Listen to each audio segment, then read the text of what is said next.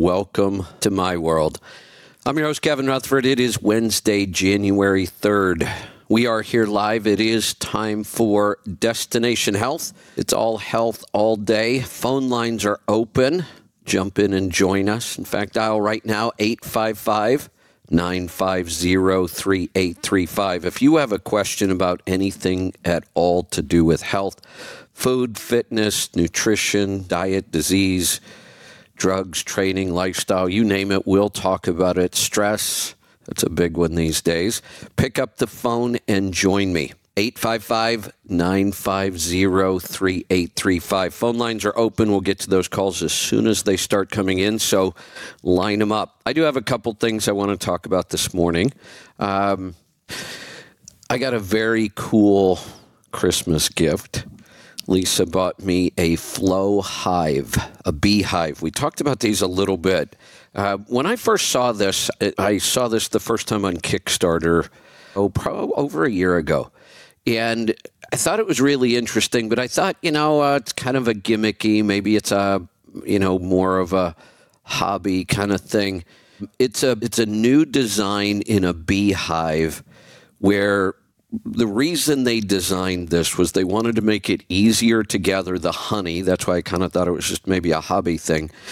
But they also wanted to make it easier on the bees. So I guess it's, and first of all, let me say this I know nothing about keeping bees and honey, and I, I have a lot to learn. So I'm going to be reading and watching a lot of videos. So if anybody has any advice, I'm wide open for it. Um, but I'm starting to le- learn a little bit. Uh, I guess the process of collecting the honey out of the hive is also hard on the bees themselves. And these were professional beekeepers, actually in Australia, that designed this hive. And it's a this is a serious hive, as far as I can tell. You can expand them, and um, it, it's a very very cool design.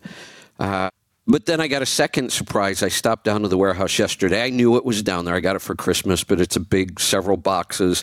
So it was all down at the warehouse. I stopped into the warehouse yesterday, and there were a pair of brothers from the tribe, Aaron and Austin, and they were putting my hive together for me. And they stayed there and finished the whole thing. It was a lot. There's a lot of pieces to it. So, uh, Aaron and Austin, thanks. It was great meeting you guys a uh, couple of great tribe members. So the the hive, the way it works is that each frame, and this particular model has six frames, and from what I gather in the paperwork, when this thing is full of honey, it's going to be somewhere, I think, between 60 and 70 pounds of honey.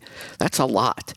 In fact, I know how much. 60 pounds of honey is five gallons. I I was uh, when I was doing all the fermented honey, I was buying five gallon buckets of honey from Azure, and they are heavy. Uh, they're about sixty some pounds. So each frame, the honey is is separate in each frame.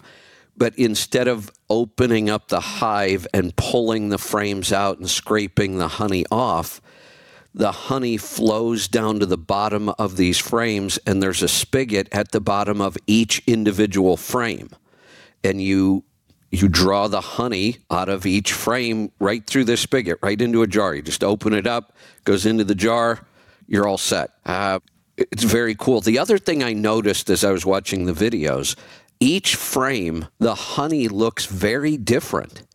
So I'm wondering, I haven't done enough reading to know this yet. I'm wondering if do all the same bees always go back to the same frame? And they're gathering their pollen from a certain set of plants. And then the next frame, like one frame will be really dark honey, the next one will be lighter. The viscosity looks like it might be a little different. So each frame actually puts out, looks to me like a different honey. Now, I imagine you would blend those in a in a regular operation and get one honey, but this one you could actually keep them separate. It's kind of interesting. Um, again, I know absolutely nothing about beekeeping, so I have a new project. But uh, thanks again to Aaron and Austin for putting that together for me. I'm also assuming that you can't start bees in the wintertime. I, I, I know I was reading in the material that towards fall, as you're taking honey out of the hive, you need to make sure you leave enough for them. That's their winter food. I don't know. I'm just learning all this. So I guess I'll be looking for some bees. That's the next thing I need. I need to figure out where do I get bees. There was some resources in here, so um, I've got some some research and some learning to do. Advice would be welcome. Um, phone calls are coming in. Um, I did. Where did my notes? There they are. A uh, couple other things I wanted to mention, and then we'll get right to the calls because they're starting to pile up on me. Um, my experiment with carnivore was kind of interesting, and I've talked about carnivore for a couple of years now, and I do say that I eat carnivore-ish, and I do put a big focus on eating meat primarily, meat, eggs, seafood. But I've never been really all that strict with it at all, except on this last trip when I was on the road for two months. I stayed very strict to. Uh, I, I, would almost call it 99% carnivore. There was only about 1% of the food I was eating that wasn't an animal product. I was eating some fermented um, foods, mostly like a condiment, like a little kimchi with some fatty meat, uh, sauerkraut, some fermented pickles, things like that. Not a lot, and a little bit of fruit and honey. And that was maybe the one or two percent. Other than that, everything on the trip was meat. I really didn't eat much of anything else. And there is a difference. I felt even better. Inflammation was virtually zero. And I could tell, uh, even after sitting for long periods of time when I was driving or working, I get up, no stiffness whatsoever, no not even minor joint pain. Like it was a, an improvement over how I feel every day. The other thing that after the first week, first week was actually a little rough on digestion, but I figured out what I was doing wrong. Uh, and after that first week and I got digestion figured out, my digestion was even better than normal and my digestion is virtually optimal these days. Now, when I got back from the trip, um, I had a week or two of adjustment. It, towards the end of the trip, I was eating out too much. Uh, I hadn't taken enough of my own food with me, so I was either, you know, ordering from the grocery store or because of all the meetings we were having, I was just going out to dinner a lot. And that started to catch up with me. Towards the end of the trip, I was starting to notice a little joint pain settling in. Uh, my left shoulder is like the canary in the coal mine. When it starts hurting, something's off on my diet. And even though I was eating out a lot, I was still eating primarily meat. I do not know what restaurants do to their food, but after I've been eating in restaurants too much, I can feel it.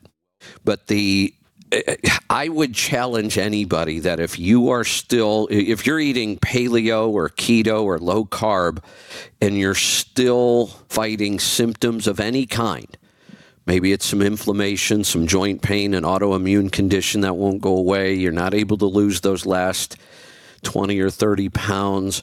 If you are dealing with anything health wise, I would challenge you to try a couple weeks of uh, as close to pure carnivore as you can get. I am really believing now that a mostly carnivore diet is the true human diet. And uh, I also follow a lot of uh, carnivore practitioners on social media, and I see some pretty incredible things. Digestive issues, uh, specifically, Crohn's, IBS, IBD, all those crazy digestive issues people seem to face now, they, they disappear under carnivore. Here's what I would advise you to do in your first week. I didn't do this and I did deal with some constipation in that first week, and that's fairly common, but there's an easy way around it. I realized after the first week or two of carnivore that I was not drinking enough water, and I was definitely not getting enough salt. Under carnivore, I wasn't eating that much. And you're not eating anything with additional salt in it, like under the standard American diet, you're getting salt all day long and all the processed food, and it's garbage salt. Even though I was salting my meat pretty heavily, um, I just wasn't getting enough salt. I wasn't eating enough to get enough salt, I think. So I had to double up on the Lyte Balance. That really helped. Salt my the food that I was eating, salt that even heavier. Uh, and then once I got digestion fixed, everything went really well. So, uh, if you have any questions about that, certainly give me a call. I'm going to get to the calls here in just a second. One other thing, real quick. Um, when I was at the conference with uh, Dr. Wolfson in Las Vegas, I worked with a company down there that measures metabolism and other um, metrics through breath. They had a machine, and you would sit down and you would go through this breathing, and then it would score you uh, based on several criteria. But you were all the readings were coming from your breathing and your breath, and it was a pretty interesting. Um, device, I learned quite a bit about my metabolism. I also learned that I'm a horrible breather. I've got to work on that. Um, I'm hoping that may be part of the sleep issue. We're going to see. I'm about to uh, dive back into the breathing again. And, the reason I am is because the last time I, I did all the research on breathing, I had no way of measuring any kind of results. Now that I, I almost bought a machine from this company, except it's really expensive. And it would only make sense if we actually had an in person practice and we were using this machine for for uh, for clients. It's just too expensive to to have at home just for myself. So there are things we can do to improve our breathing all the time, not just the Wim Hof breathing, but to get back to being a good, strong nose breather and just breathing better all day long. So now that I, I I probably didn't say this yet. Um, I found a device, and I think this was a Kickstarter thing again because I remember ordering this about a year ago, and it just came in while I was on the road. And it is a a, less expensive device that is supposed to give us all the same information from breath metabolic information, ways to improve our breathing, and a way to measure whether the, the breath work that we're doing is working. So I, um, I just got started setting that up yesterday. I'm probably going to finish that up today. So I may have some results on that coming soon. All right. With that, I'm going to get to the calls. They're starting to pile up on us. So let's get started in Las Vegas today. Ron, good morning. Hey, Kevin. What's on your mind today? Uh, first thing, last time I called, I wanted to tell you about this guy I saw Formula One weekend perform. His name, he goes by the name Benny, and he won that TV show, The World's Biggest Loser. Okay. Okay. He plays guitar and sings and uh, writes songs. He's, he's really good. I bet you know your audience could find him on. Uh, he, he, he's got an interesting story. He's probably all over YouTube. I don't go on the internet, so I don't know. But if if you look him up on the internet and comment that uh, the Chinatown band guy called in from Las Vegas and that's how you found him. It, it were good. Mention Destination Health too. It would help. Got it. So anyway, okay. This is the men's health tip. It's perfect for you. It's simple but not easy. Uh, nobody talks enough about it, but I live a screen-free life, and it's because I can't. I I can't watch screens. It, it, porn addiction, okay? And don't ejaculate ever, whether you're married, Ron, whether you're not married. Ron, don't do it. Get t- Take cold shower. You, you, know what's coming from me. You're going to have to explain why on this one, and and I might even ask you if you've been drinking again. Well, okay, I, I don't drink. I haven't drank for okay uh, since since around 2003. Okay, well, good for you. Drinking's bad for you. Okay. We now know that.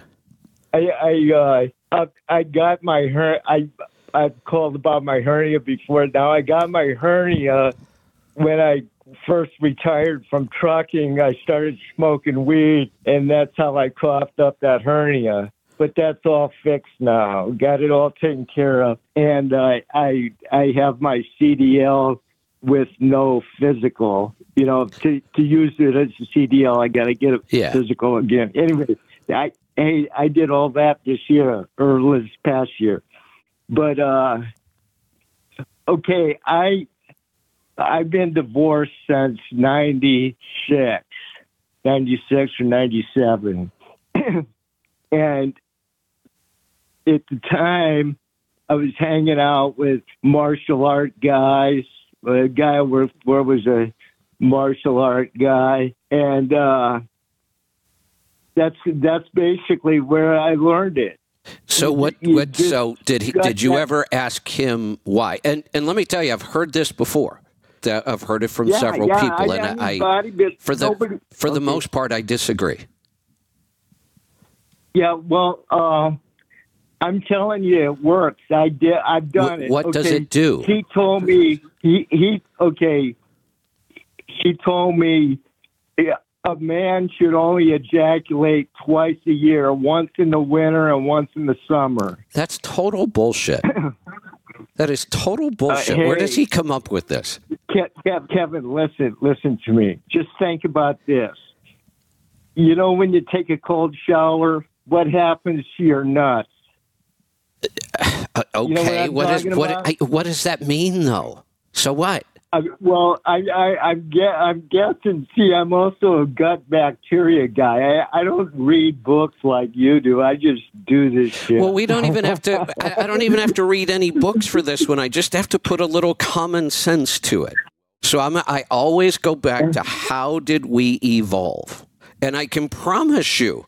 Hunter gatherers were not Oh, walking around marking on a calendar going, oh, look, it's time for my winter ejaculation. They, they, every time it, it is this, hey, it is the second okay. strongest urge we have. The first is eating okay, you're right. eating because if you don't eat you right. die so eating is our first strongest urge you that's why people can't lose weight by cutting calories that's why this doesn't work the urge to eat is too strong you can't overcome it forever you can white knuckle it for a little while and lose weight by starving yourself but eventually you're going to go back to eating and if you're eating the wrong but- foods, you're going to gain weight. Hold on. Now, the second strongest I- instinct and urge we have is the urge to reproduce because if we don't do that, we die as a species. So if you don't eat, you die as an individual. If you don't reproduce, we die as a species. It's a very strong urge. And why would you go all year a- avoiding that urge? What's the purpose? I understand the logic of you expend some hormones when you do this. Your testosterone might go down some. But you know what? The body maintains homeostasis. It will rebuild the hormones as long as you have good nutrition. Uh, Dave Asprey pushed this for a little while, and it's total bullshit. Well, oh, okay, I, I, I, I- I heard you. Okay, I'm telling you, I've done it. Okay, and I'm not saying I did it the whole time. Okay, but since I got divorced back in the in the '90s, So, what were your results? it, it's like What what changes? What changes? Ha- Tell me how you know or Well, how you uh, why uh, you think this is beneficial. okay. That was one of there's two things that I did. I ate a raw potato. I've been eating a raw potato every day since the 80s. And since the 90s and I got divorced, I've been going with this ejaculate twice a year. Now, I'm not saying I did it every time. Okay. I went. I, Ron, let's I get to the results. Let, let's get to the results. O- what- okay, okay, here's the results. I never had one medical incident till after I retired and I had a hernia. Other than that, I had zero. Ron, I never took Ron, any prescription Uh, drugs. let me let me tell you Okay. something else that works.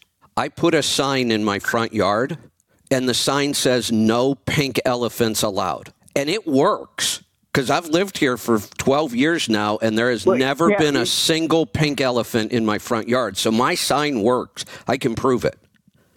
That's what you just Okay, told I'll me. tell you It- it- we have no idea if you didn't get sick or have a medical incident because of this, and I can tell you that's not what did it. Hey, you know what? It keeps you out of toxic relationships. Oh, How now- about that? Okay, that's a total. Okay, now, I- now, I- now I you might be I've you never- might be onto something, Ron. But you're going to have to call Doctor Phil. That's how, it, that's how good it works. okay, it keeps you toxic of toxic relationships. That's a whole different issue, and you're going to have to call Doctor Phil for that one. Oh, Kevin, you're you're just as qualified as that guy. No, not when it Uh, comes to relationships. Hey, I'm hey, not. Okay, okay. I got it. I got to talk about my fiddles. I'm going to be selling fiddles, and because of you, I'm going to call them fiddles. But you know, I I, I slip up and call them violins. But I'm going to have them at the Rogue Food Conference. Okay, nice handmade fiddles, and I'm selling them for a price that I know they'll appreciate. Okay, I, I will tell The you this: if if I Okay. if I thought for a second I could learn how to play a fiddle, I'd buy one. Well, yeah, yeah. I- It, it, nobody's going to spend the money if they if if they could. Uh, I wasn't selling them to you specifically. Oh, okay. I, I could just This is- put it on my wall. Free advertising. I mean, hey, again, have I got enough free advertisement in for Chinatown Band? Oh, oh, one more thing.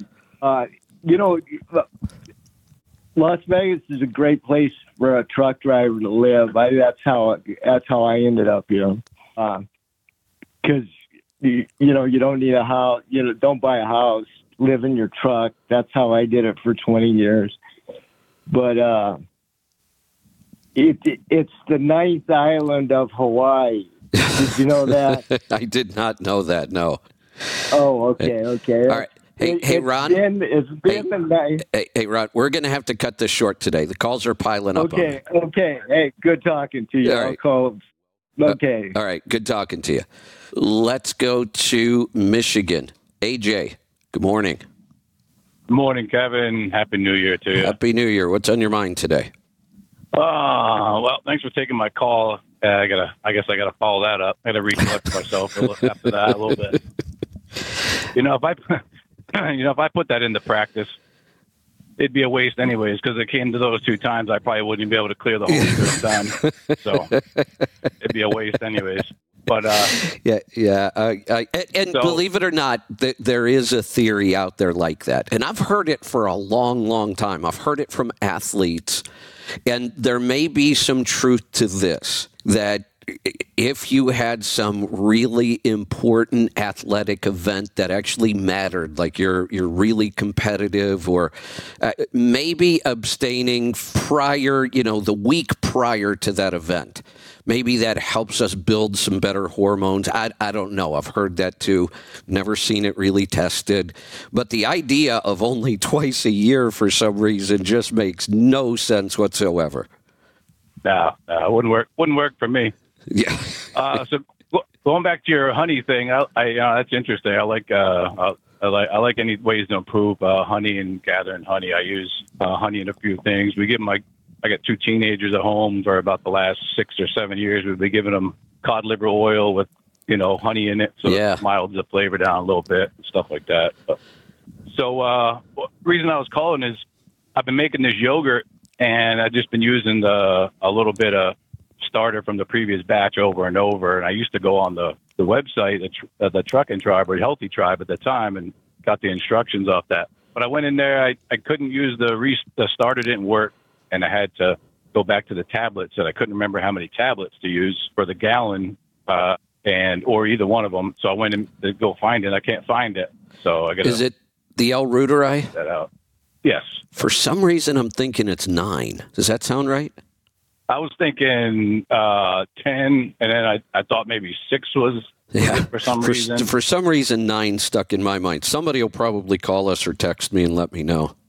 Yeah. So uh, did we take down the Um, 'cause I would just go into the search thing. They're in there. in yogurt, and it would be the first thing. They're in. It's in there somewhere. It's got to be. I know we've shuffled a lot of things around, but uh, I'll go in there and see if I can find it. I'm, I'm sure it's still there. Okay. I'll go in there. Whatever you just did, you got a whole lot clearer. I don't know if you got closer to the microphone or something, but earlier you were a little, seemed like a little further away. Uh, You know, Um, I, I so, anyways, I'll go in there. Thank, thanks for that. I think I have something weird going on. I and this is really bizarre. I can't figure out how it's happening, but I think you just verified it. So my voice going through the phone system. So like you, me, you and I are talking through the phone system right now, and Angie's been noticing this when she call screens it seems like my voice going to the phone system is actually being picked up by the mic on my laptop, but my voice going out over the app is coming from my headset the way it should. So you, you can still hear me and I can still talk to all the callers, but you're hearing me through my laptop mic. And I tend to wander around the room, and when I get away from my laptop, then my volume goes down. But it doesn't happen on the app.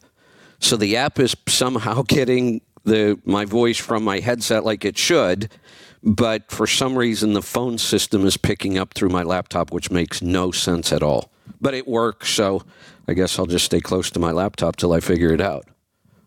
Gotcha. Yeah. Well, I'm glad we figured that out. All right. Well, thanks for taking my call, Kevin. I'll let you get back to the other ones. You're welcome. Thanks for the call. Let's go to Virginia this time. Matt, welcome.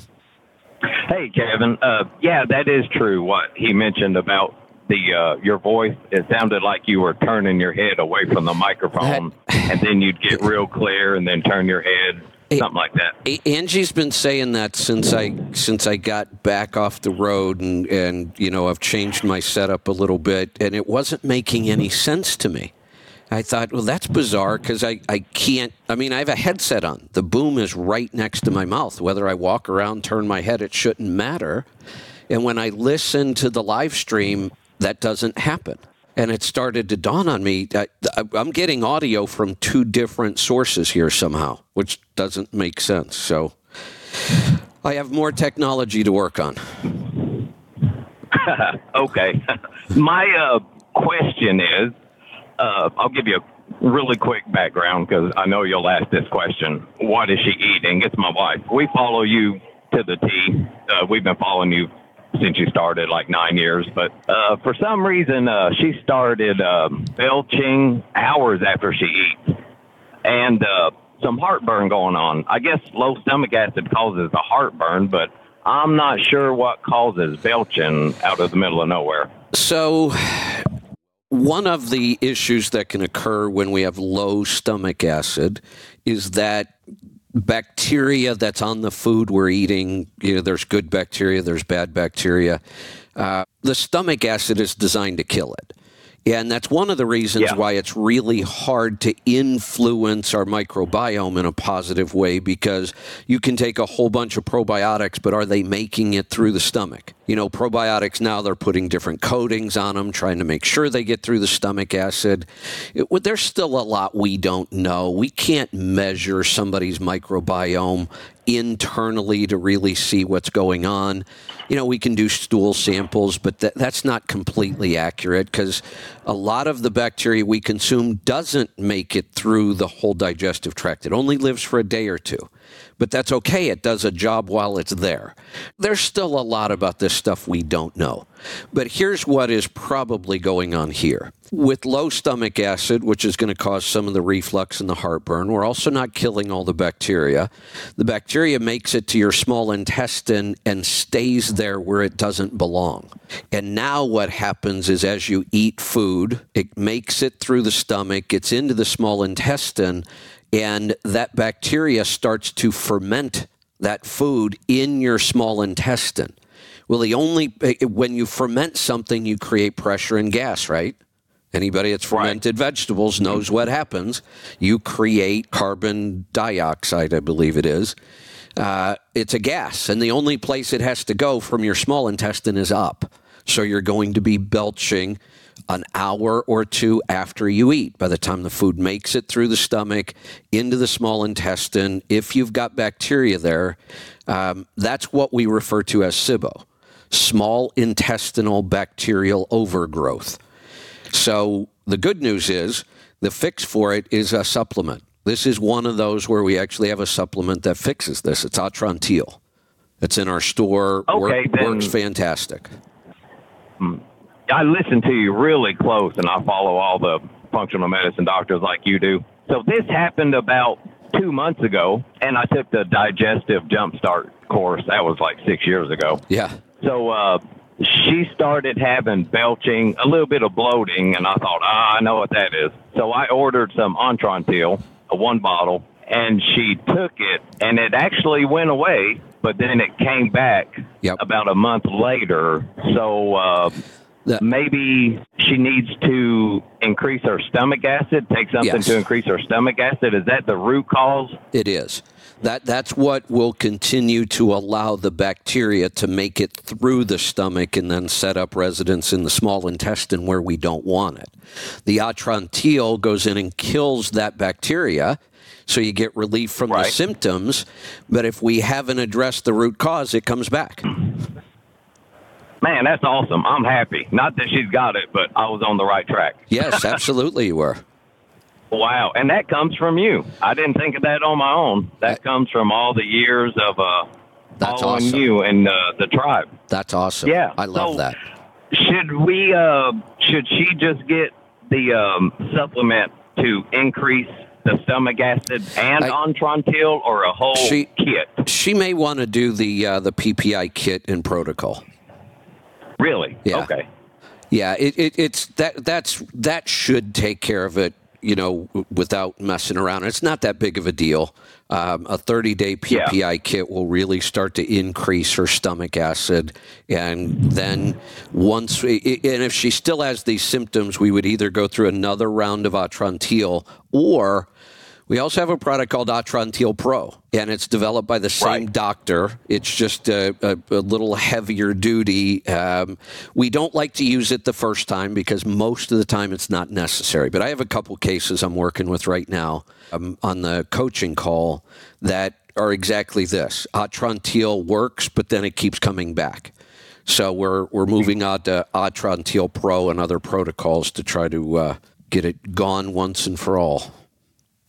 Okay, so I'll order the PPI kit. One more thing, she Sure. likes to uh, she likes to drink um, lemon juice. She'll take one lemon, uh, one fresh lemon, and squeeze it into 16 ounces of water. She she does that about once every other day. With that, you know, acid and lemon juice, does that have any effect on her stomach acid at all?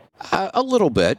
Um, it's not going to cure anything if she's got low stomach acid. That's nowhere near. I mean, here here's the difference. Um, we know lemon juice is acidic. You can feel it. You can taste it. But our stomach acid is so acidic that it will dissolve metal. Right. So adding some lemon juice or some apple cider vinegar never hurts. It tends to stimulate more acid production in the stomach.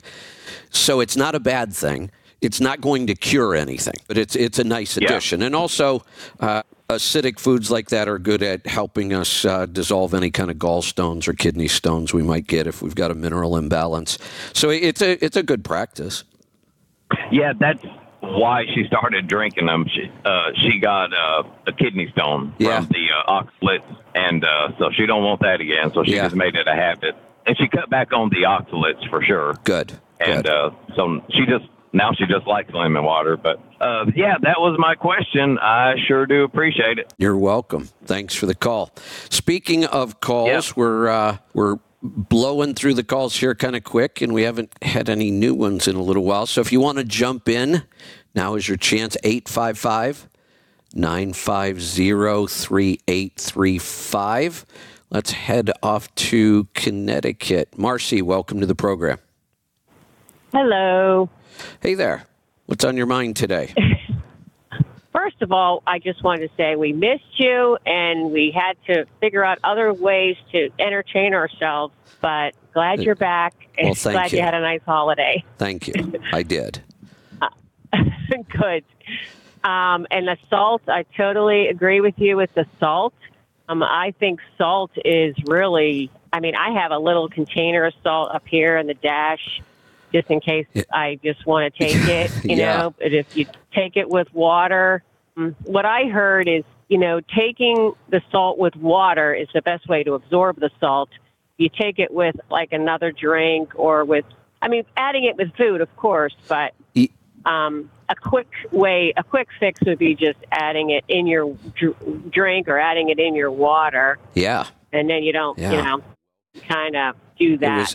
Was- it- it- um, that was- helps me, me with my migraines and stuff too. Yeah, I was a little surprised because I'm certainly not afraid of salt. I've never been afraid of salt. Even before, you know, I started eating this way, I, I always, uh, it, well, it's interesting. I never have salt at the table because I cook my own food and I just season it the way I want it while I'm cooking it because salt works better um, taste wise if you layer it through your food.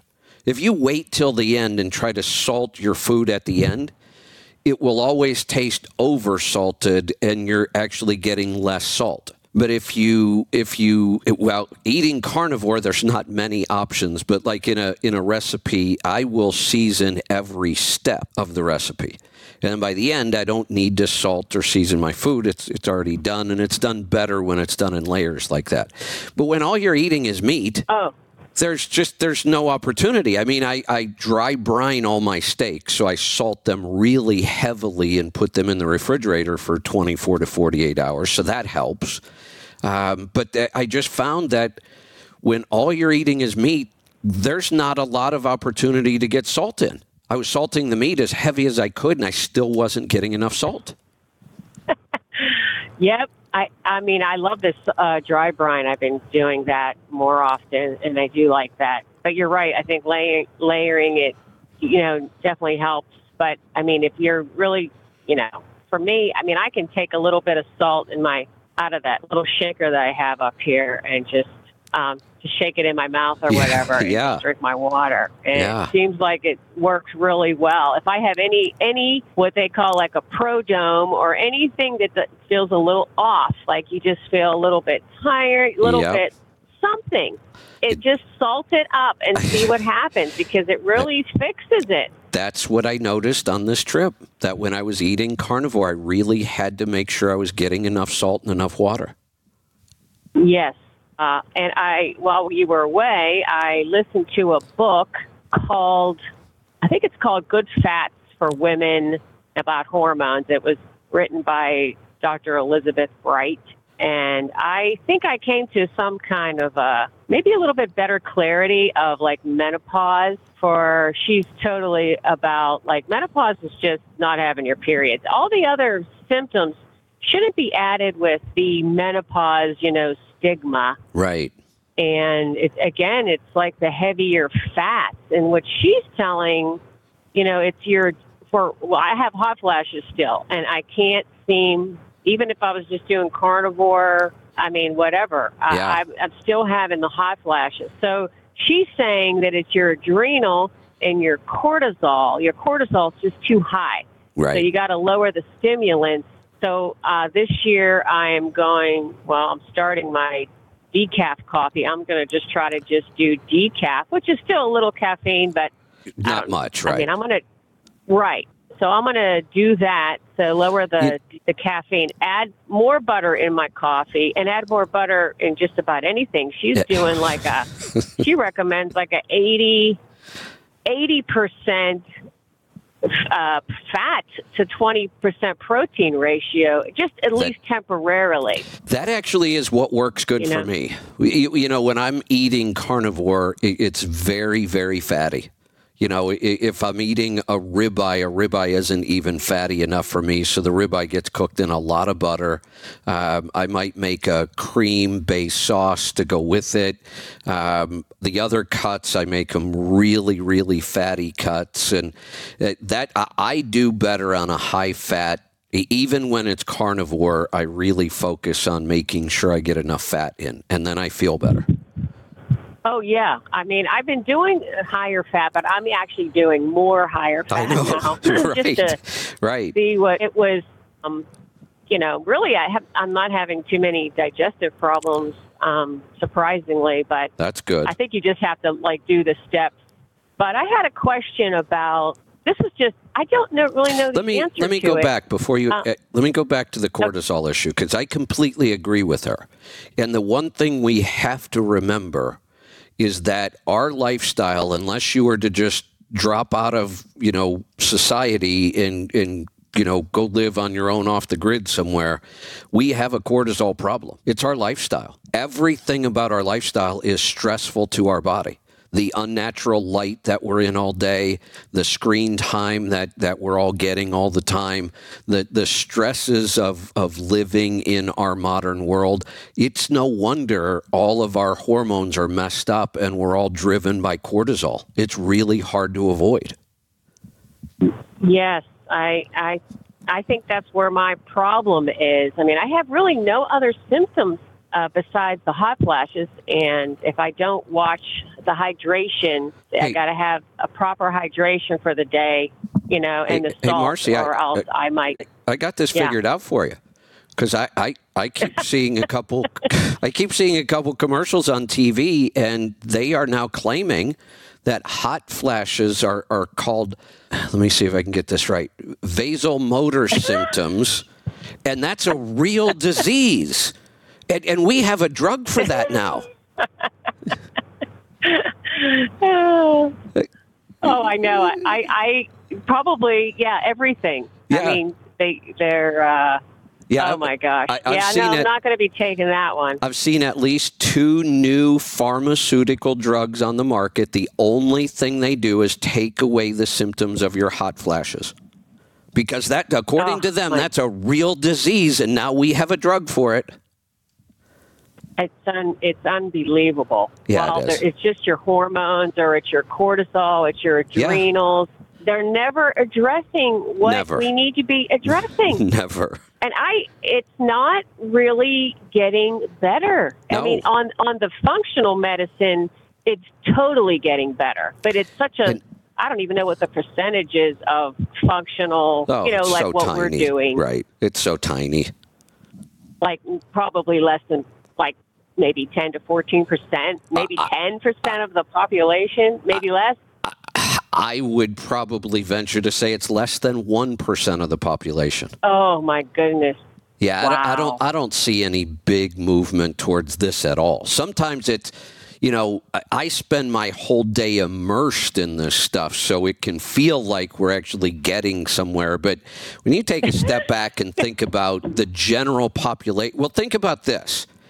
How many people do you know personally? And I don't mean that you hear on this show, but in your personal life, separate from the tribe, how many people do you know that live this way?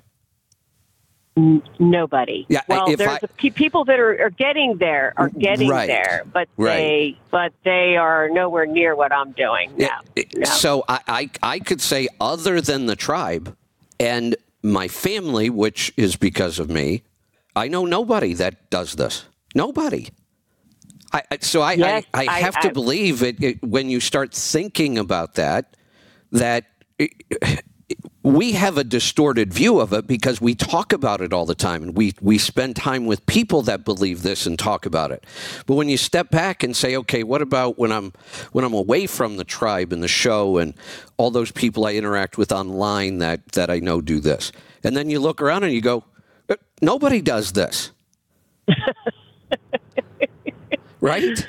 exactly.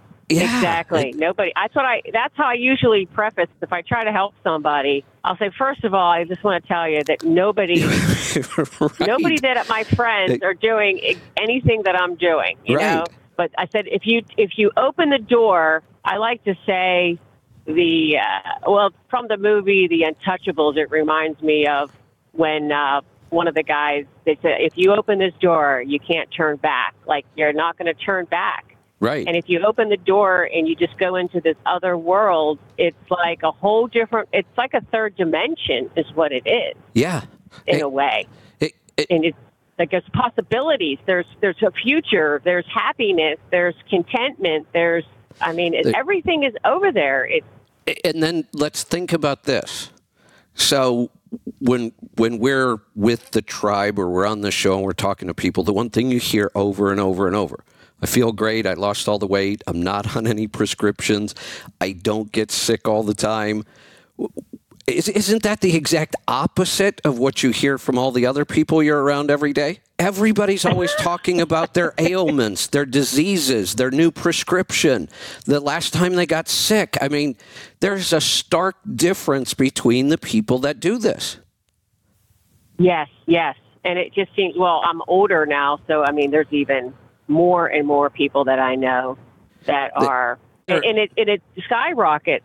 Right. I mean, it, it just, it, they could be fine, or they think they're fine, but they're really not. And for some of these people, their medical condition dictates most of their life.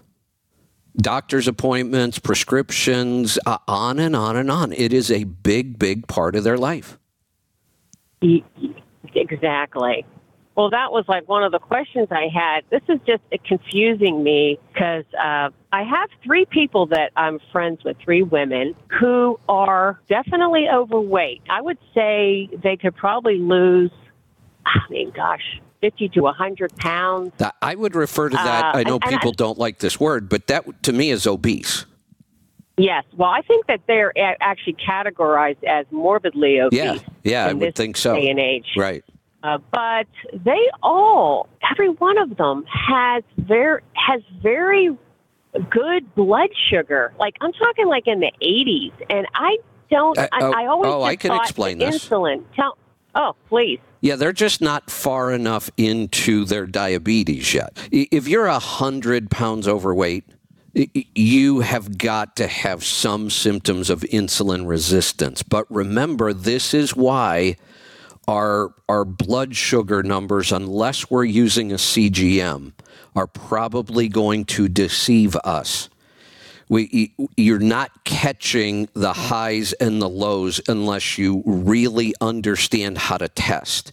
And I watch people who are diabetic, and it is clear that nobody has ever explained to them how they should be testing. They don't understand testing. They just randomly take a sample, and I'll ask them, Well, when was the last time you ate and what did you eat? Oh, I don't know. Well, then why are you taking a blood test? It's meaningless information unless you can tell me what you ate and when you ate it. They don't even think about that. Nobody has ever explained to them how to test. So remember what's going to happen as they start to lose blood sugar. This is, have you ever read any of this stuff by Dr. Kraft? No. If you're interested in this, and I think you would enjoy this, look up Dr. Kraft and, and insulin or Dr. Kraft and diabetes. He he proved that using A1C and fasting blood sugar will lead to 10 years of misdiagnosis. You will be diabetic for 10 years before you're diagnosed using our current system. What he did instead Oh my.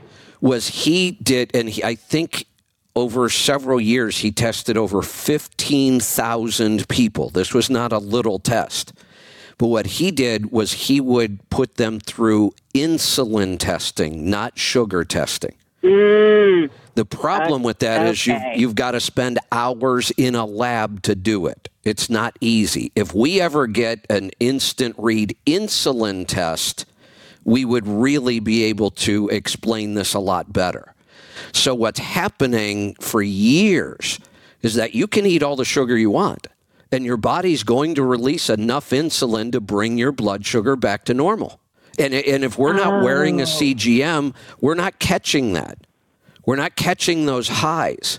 And then after you have so many years of highs, now you're going to start getting a bunch of really low readings.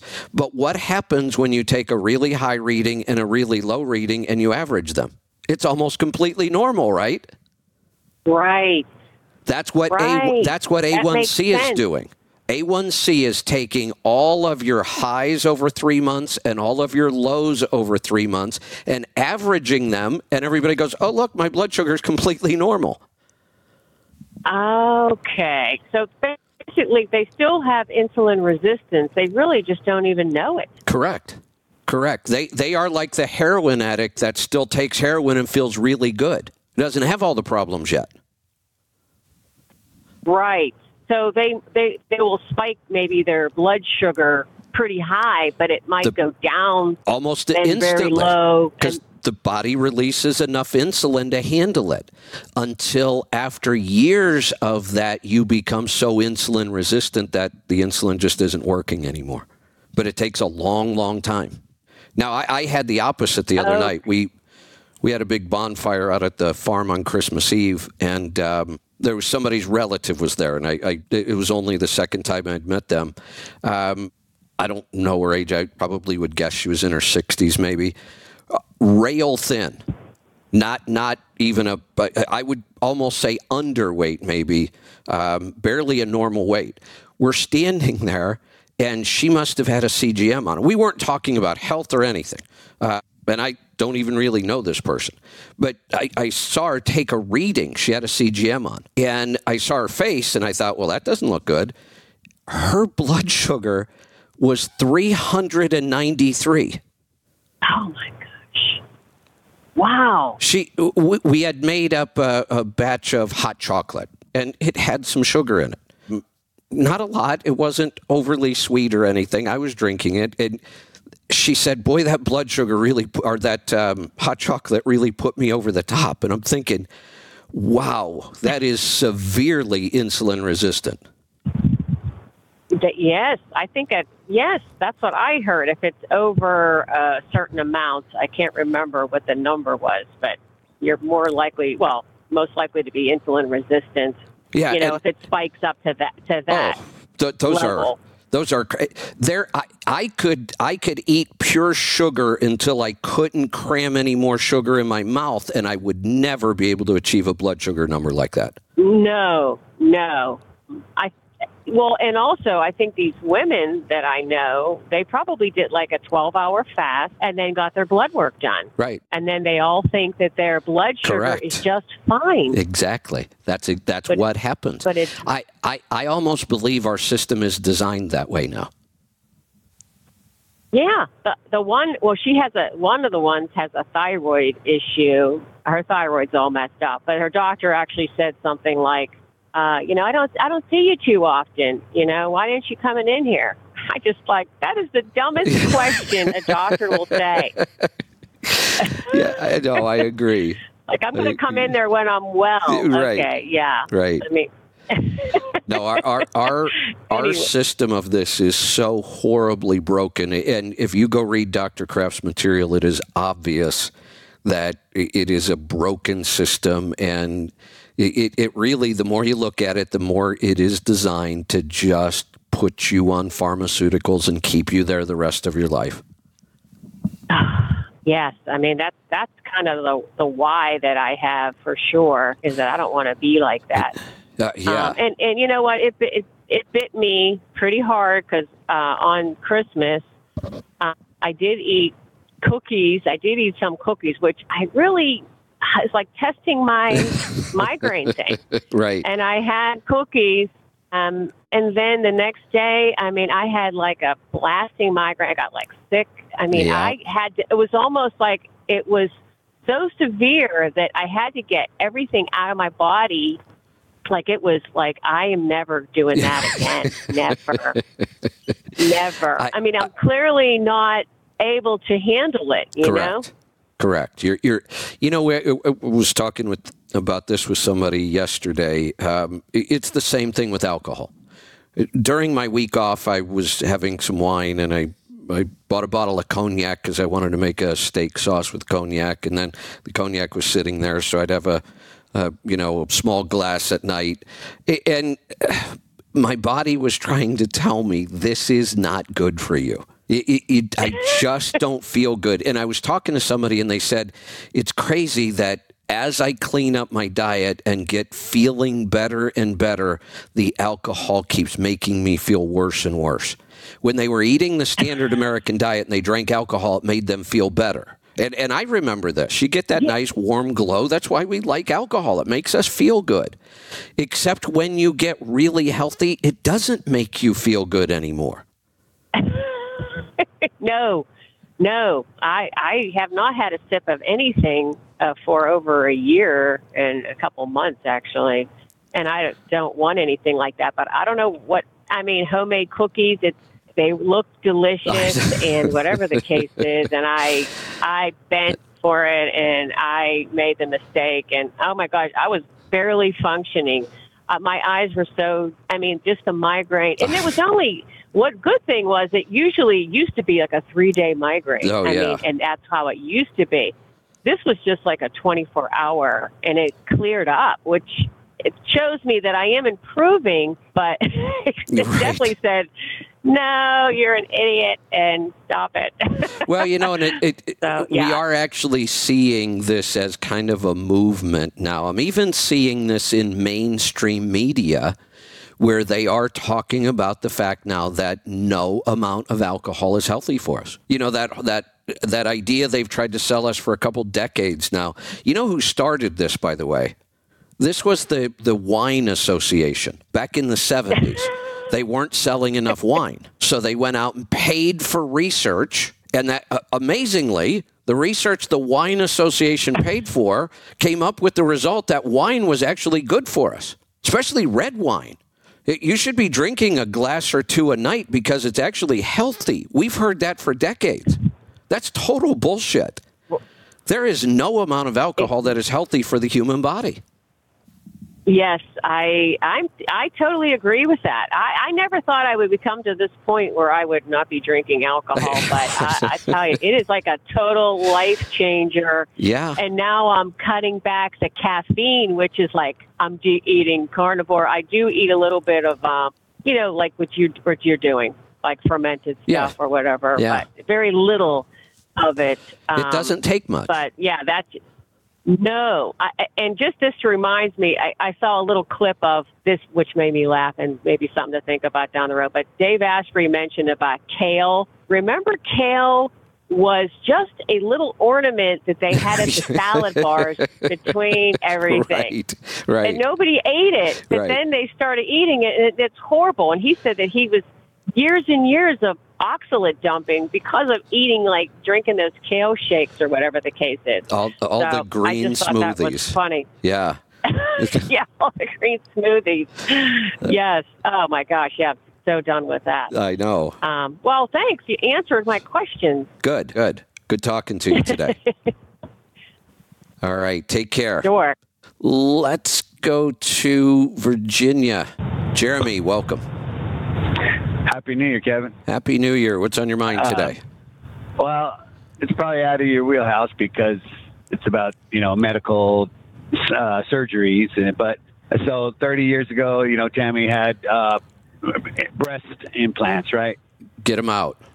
So, right, that's what she's gonna Yep. do because we both uh, agree, you know, like the, the the casing around it could leach out, you know, and start breaking into our system, into her system, you know, and you know, but like the same thing you describe autoimmune, you know, it's the It, yep.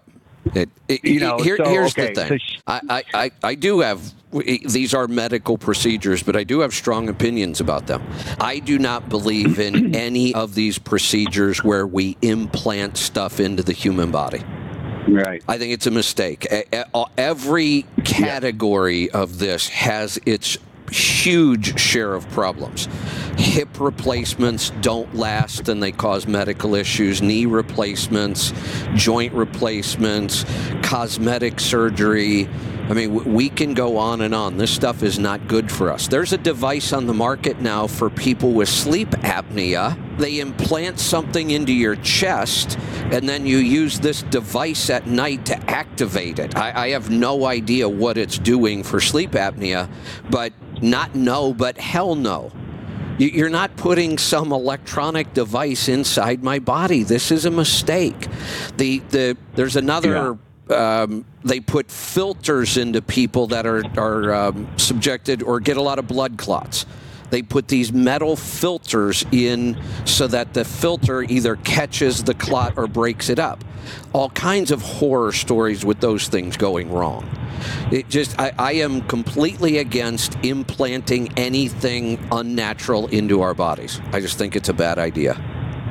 Yeah, right. So we're on board with that, and yeah, we're gonna, you know, save save about a thousand bucks for the next year, and then do it right. Pay There you for it, get it done. She, Good. she she she is. She's she's Good. But and, uh, and she's had a couple friends that are one that did it and one that's going to do it. But they're talking about they talk about a fat transplant. Now, it all sounds you know how it all sounds good and all that you know take fat from your body and put it there. To, but I know nothing nothing that you know something that sounds too good Let- isn't. let- let- what do you think about that? Well, yeah, I have a very strong opinion about this too.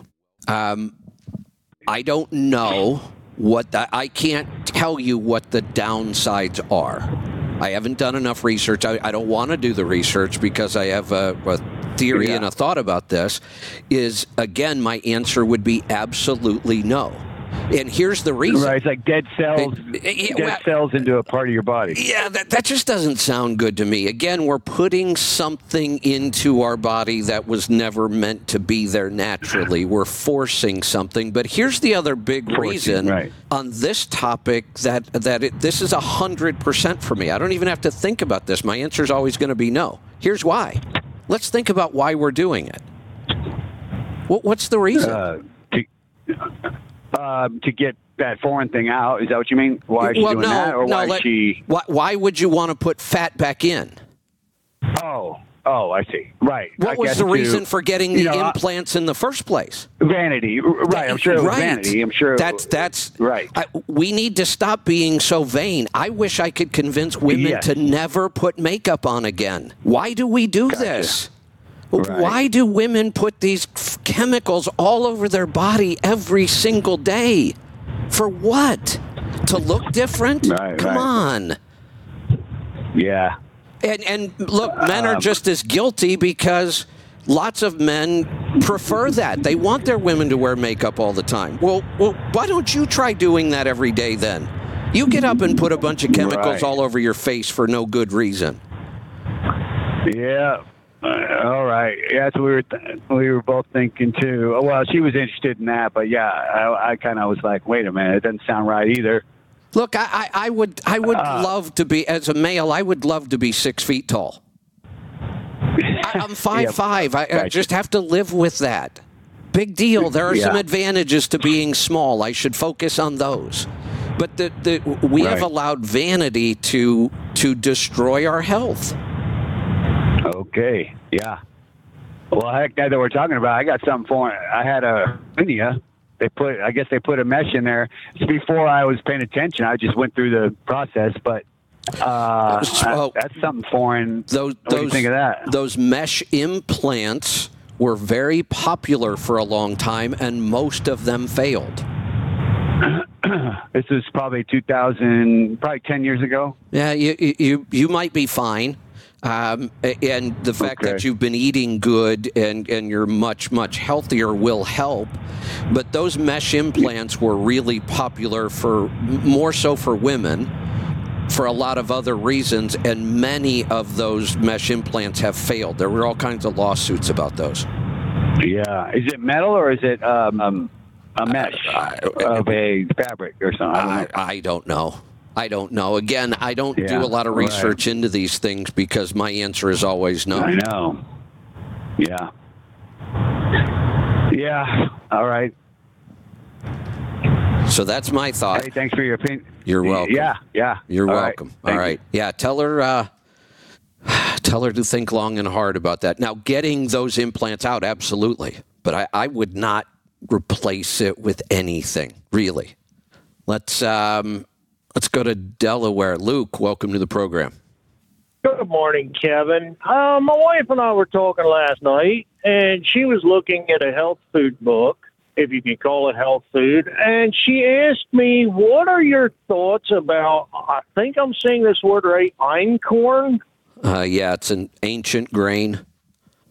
Yes. Yeah, there there are lots of ancient grains, and here's the best thing I can say about them.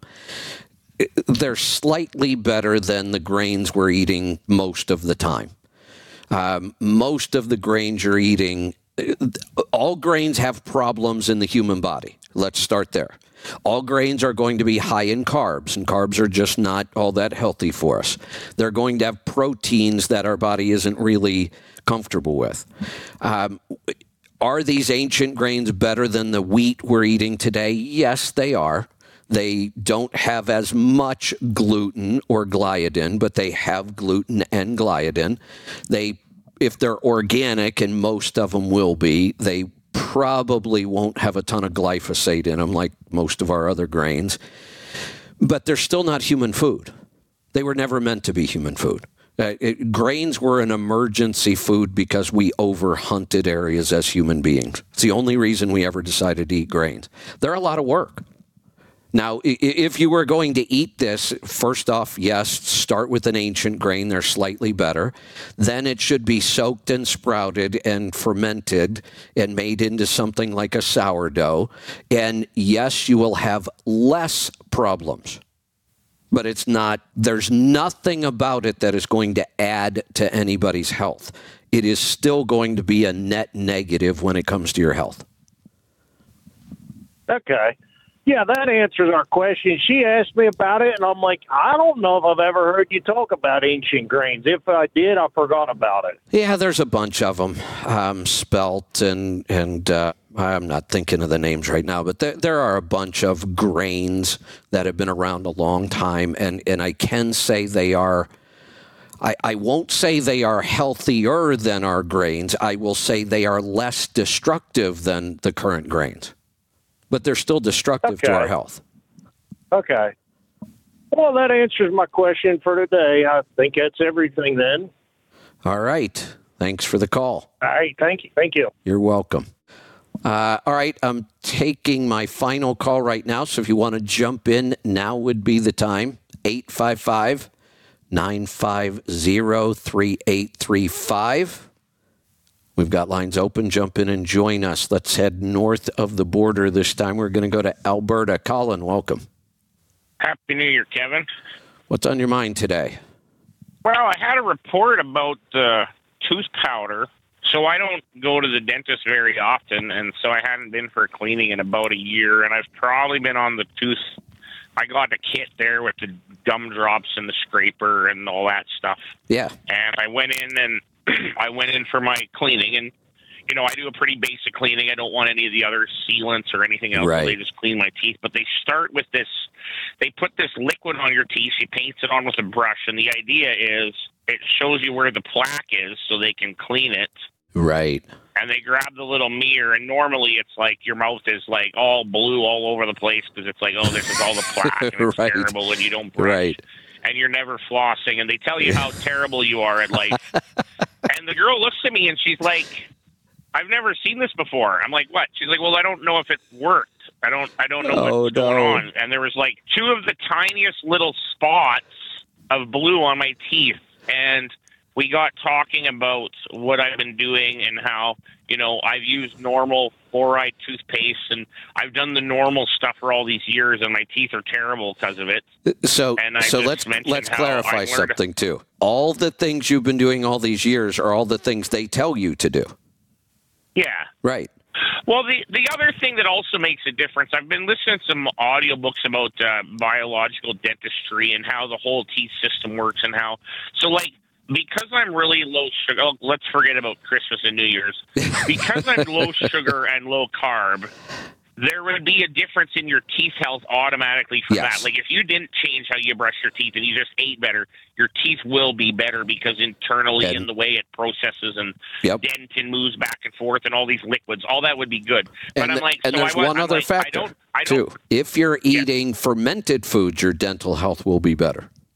Yeah, and so I don't believe first, like I don't, I didn't claim, oh, the only difference is this powder I use. Right. I right. explain like I eat differently. I have a cleaner diet. I don't eat pop. I haven't drank a regular pop. Like I've probably had, I'd say under ten regular sugar pops in the past year. Yeah. Uh, I still like fizzy drinks. We found a pretty. It, it's it's not great, but it's a pretty healthy. There's only like three ingredients in it.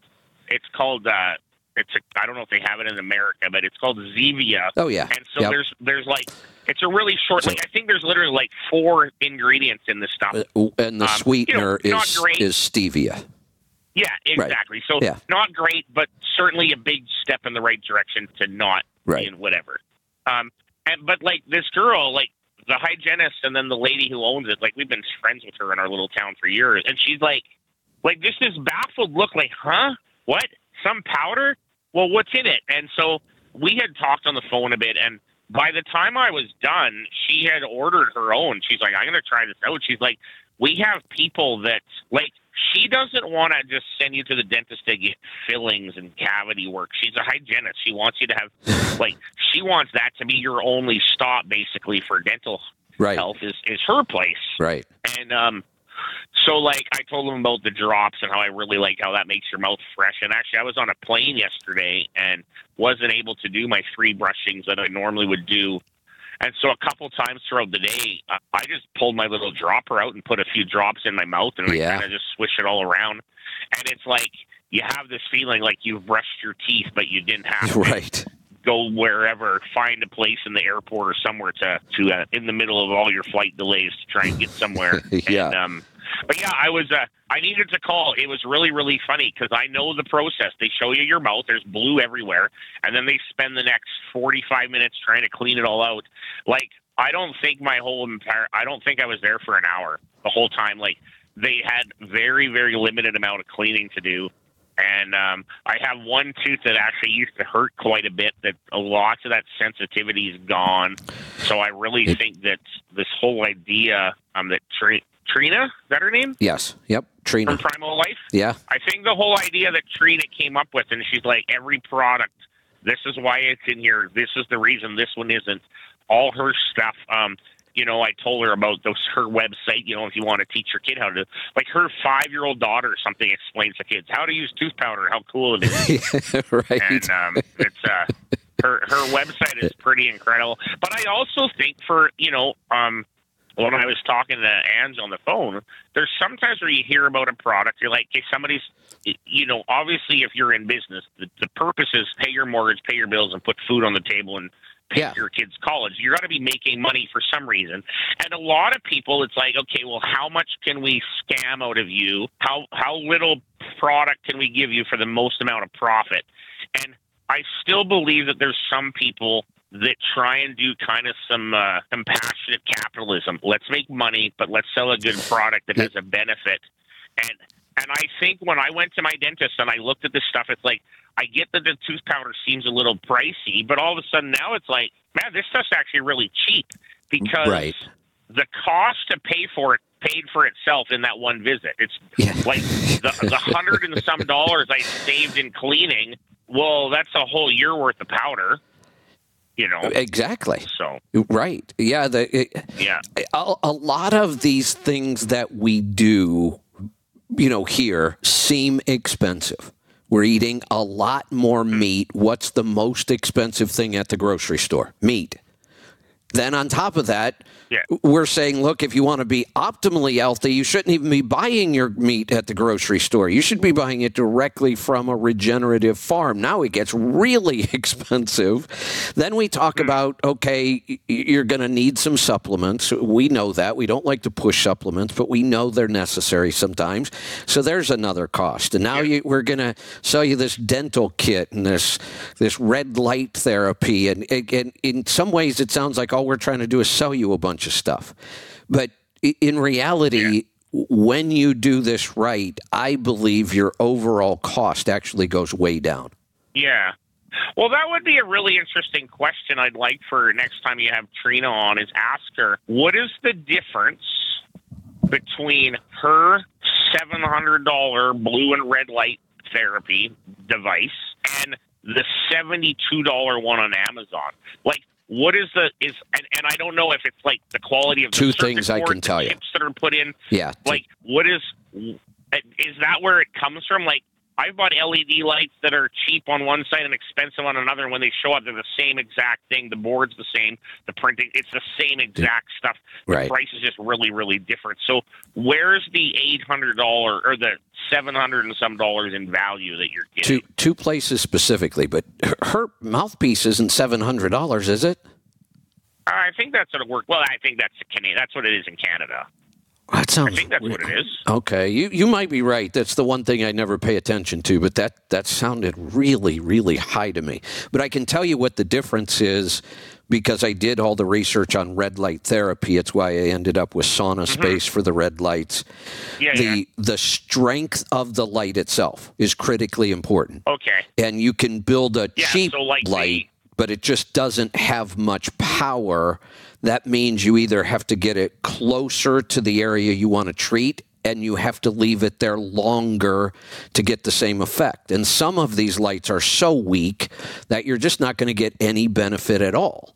Now, it, it, how do we know Yeah. that? I mean, you turn them on, they both light up or they glow or whatever they're doing. So, but I did enough research to know it's the strength of the light, the accuracy of the light that you're hitting the, the proper spectrum, that you're getting the right color Yeah. of light that we want. That's also important. And there's no way to know Yeah, yeah. that just from looking at something.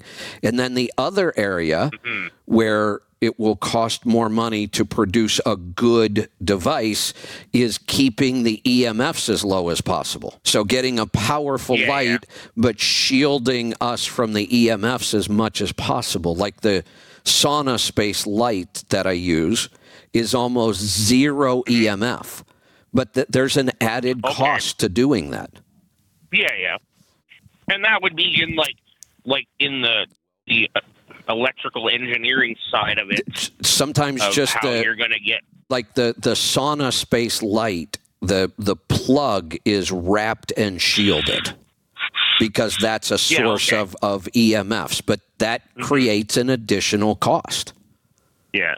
So And the, the actually, I don't know if it's. I'm sure on your store it's on sale too. But her light kit right now is only 300 American. So yeah, maybe only 500 Canadian or something. it, it, 300 sounds better I, when I heard 7 that's I thought Yeah, yeah. boy does she have some device I'm not That's aware of actually 'cause- the, that's the whole mouth. No, that's the whole Yeah. mouth makeover package was 700. I just, just Okay, got it. remember it's all on the same Yeah. page. But uh, but but like you know what I I uh like unless something changes that it quits working, I don't know why I'd ever use powder differently. And you know like we actually ordered a big bag for the family, like the big four ounce powder, and we have it split up in little.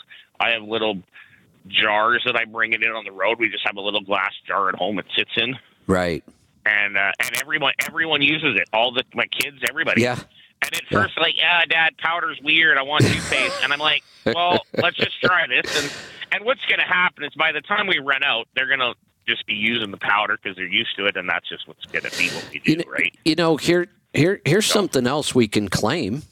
We we could claim that none of that dental detox kit is even necessary for good oral health. Most of the reason We can claim it is or isn't. it, it, it's not necessary at all. You could skip all of that the tooth powder the oil the tongue scraper all of that. How do we know that we know that because our hunter gatherer ancestors didn't have any They of that stuff yeah. and they didn't get cavities or gum disease. Mostly we use these things because we're around other people and we want to keep our mouth clean and Yeah. fresh. But as far as our dental health goes, those things aren't necessary.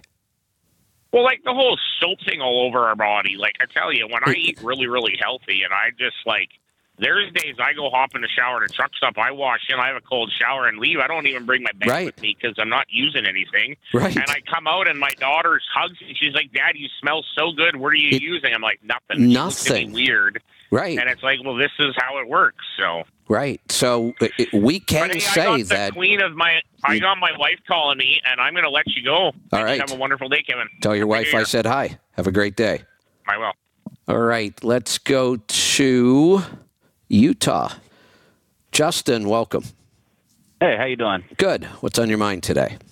Oh, I just wanted to uh, gi- give like a, a story of a buddy of mine who I served in the Marine Corps with. So, you know, I've known him for shit, probably going on 20 years at this point or whatever. And the whole time I've known him, he's been overweight. Well, you know, fast forward to like the last few years, you know, he's really cleaned up his diet and like, you know, he went from 300 some odd pounds down to like 150, 160 pounds and you know which is really remarkable you know seeing him like that you know after you know all these years and i was like well damn dude you look great you Yeah. know how, how'd you do that you know and you know he's like well you know i was doing this intermittent fasting and you know i'd, I'd eat within you know like an eight hour window and you know once a month i would do like a you know 24 48 hour fast and Yeah.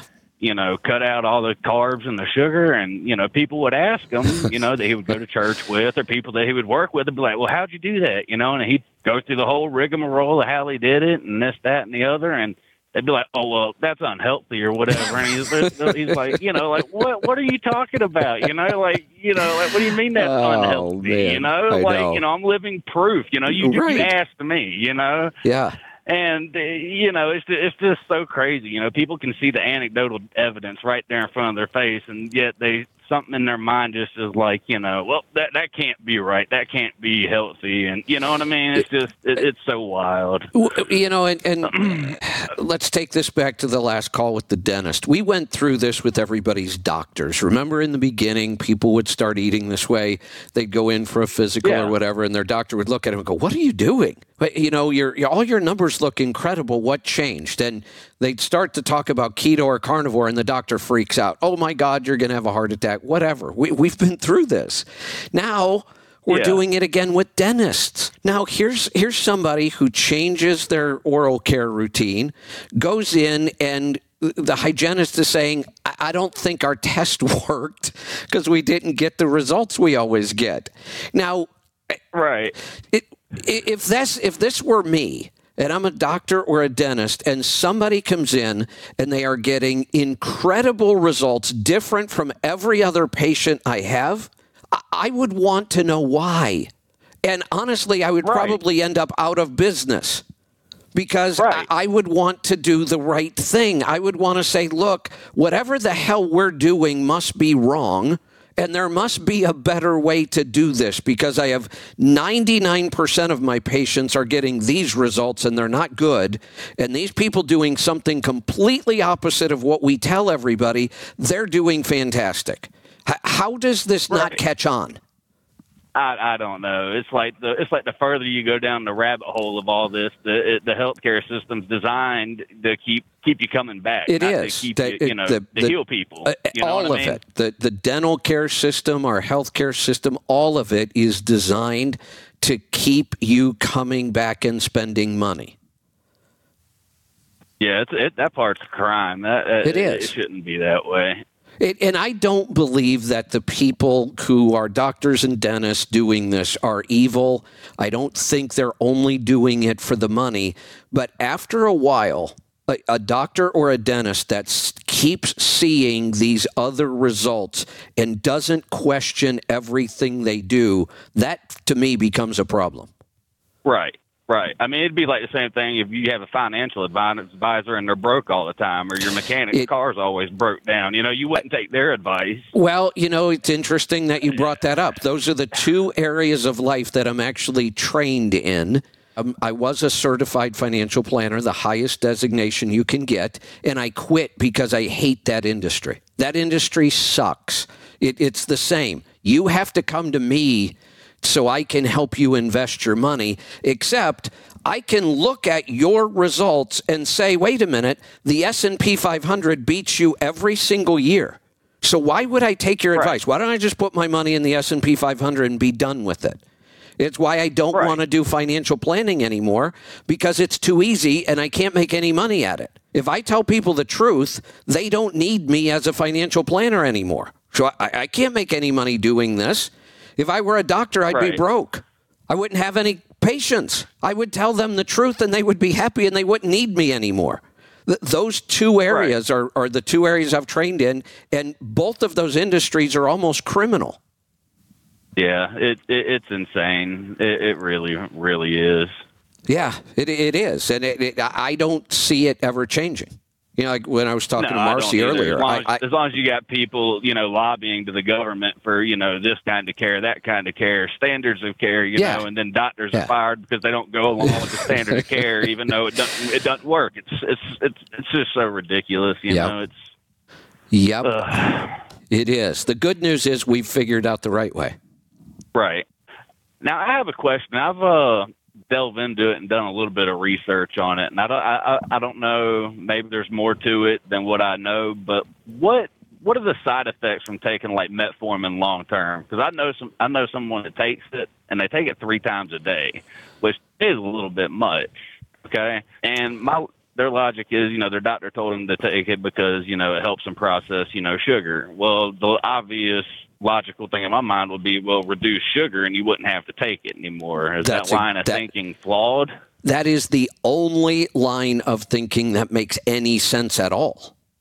Your way of thinking is exactly right. I, if sugar is the problem that you want me to take metformin to handle the problem, why don't I just eliminate the sugar?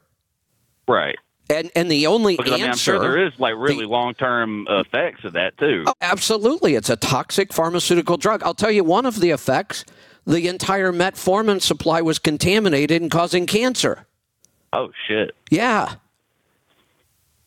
Wow. Yeah, that's a thing. And Met- they never, uh, they, they have they now never did a shown that. recall on it, did they? Not, not that I'm aware of. I think, Oh, if. I remember right, I think it's the same issue. Eh, Did you ever see the issue with baby powder? Yeah, the, like the talcum powder Yeah. and all that kind of stuff. Yeah, yeah. I, I think it was actually contaminated with asbestos. That was the problem. And I think the metformin supply was also somehow contaminated with asbestos, if I remember right. Wow, I, I, that's that's insane that that would even. So- like, I, don't- I don't so know how the two would come in contact with each, each other. That's just I, I know. ridiculous. So if we think about this, we know that sugar is not good for the human body. Excessive Right. sugar is certainly not good for the human body. It's not natural. We know that. If you go out in, in the wild and eat only natural food, there's very, very little sugar or carbohydrates available. They just don't really Right. exist in nature. But we've made it so there's sugar in everything now everything. I, I it, it's making me crazy. We have a, a restaurant sort of close to where the farm is. We've been eating there a little bit more because I'm always over at the farm late, and so I'll, I'll stop and grab something. It- usually. They do a bunch of smoked meat, so I can usually just grab brisket or pulled pork or something. But they also make really good pizzas, and they have a pretty decent gluten free crust. So, as a treat, Uh-huh. I'll have that once in a while. So, they brought out a new pizza. It's got jalapenos and stuff. I like hot stuff. Then they drizzle honey on it. Uh, Why? Why do I want honey on my pizza? I don't want my pizza to be sweet. Right.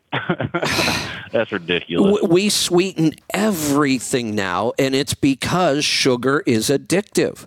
And the more of it you eat, the more you need to get the same response. So now our entire food supply, everything has sugar in it.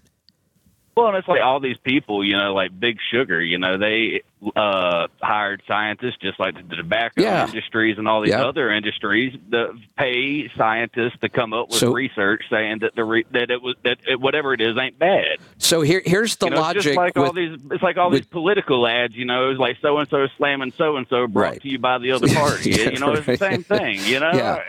So let's go back to your friend and his doctor. Uh, well, we know sugar's not good for us, but go ahead and eat it. Then Right. we'll give you something else that isn't good for you, a toxic pharmaceutical, and somehow this sounds like a good idea. Right. Right. No, why don't I just eliminate the first thing that wasn't good for me and then I don't need the second? Right, or, or or the you know take this medication to combat that problem, but then you need this other medication. That's right. To, counteract this the side effect What- from the first medication. What a what a great system for the pharmaceutical companies and the doctors.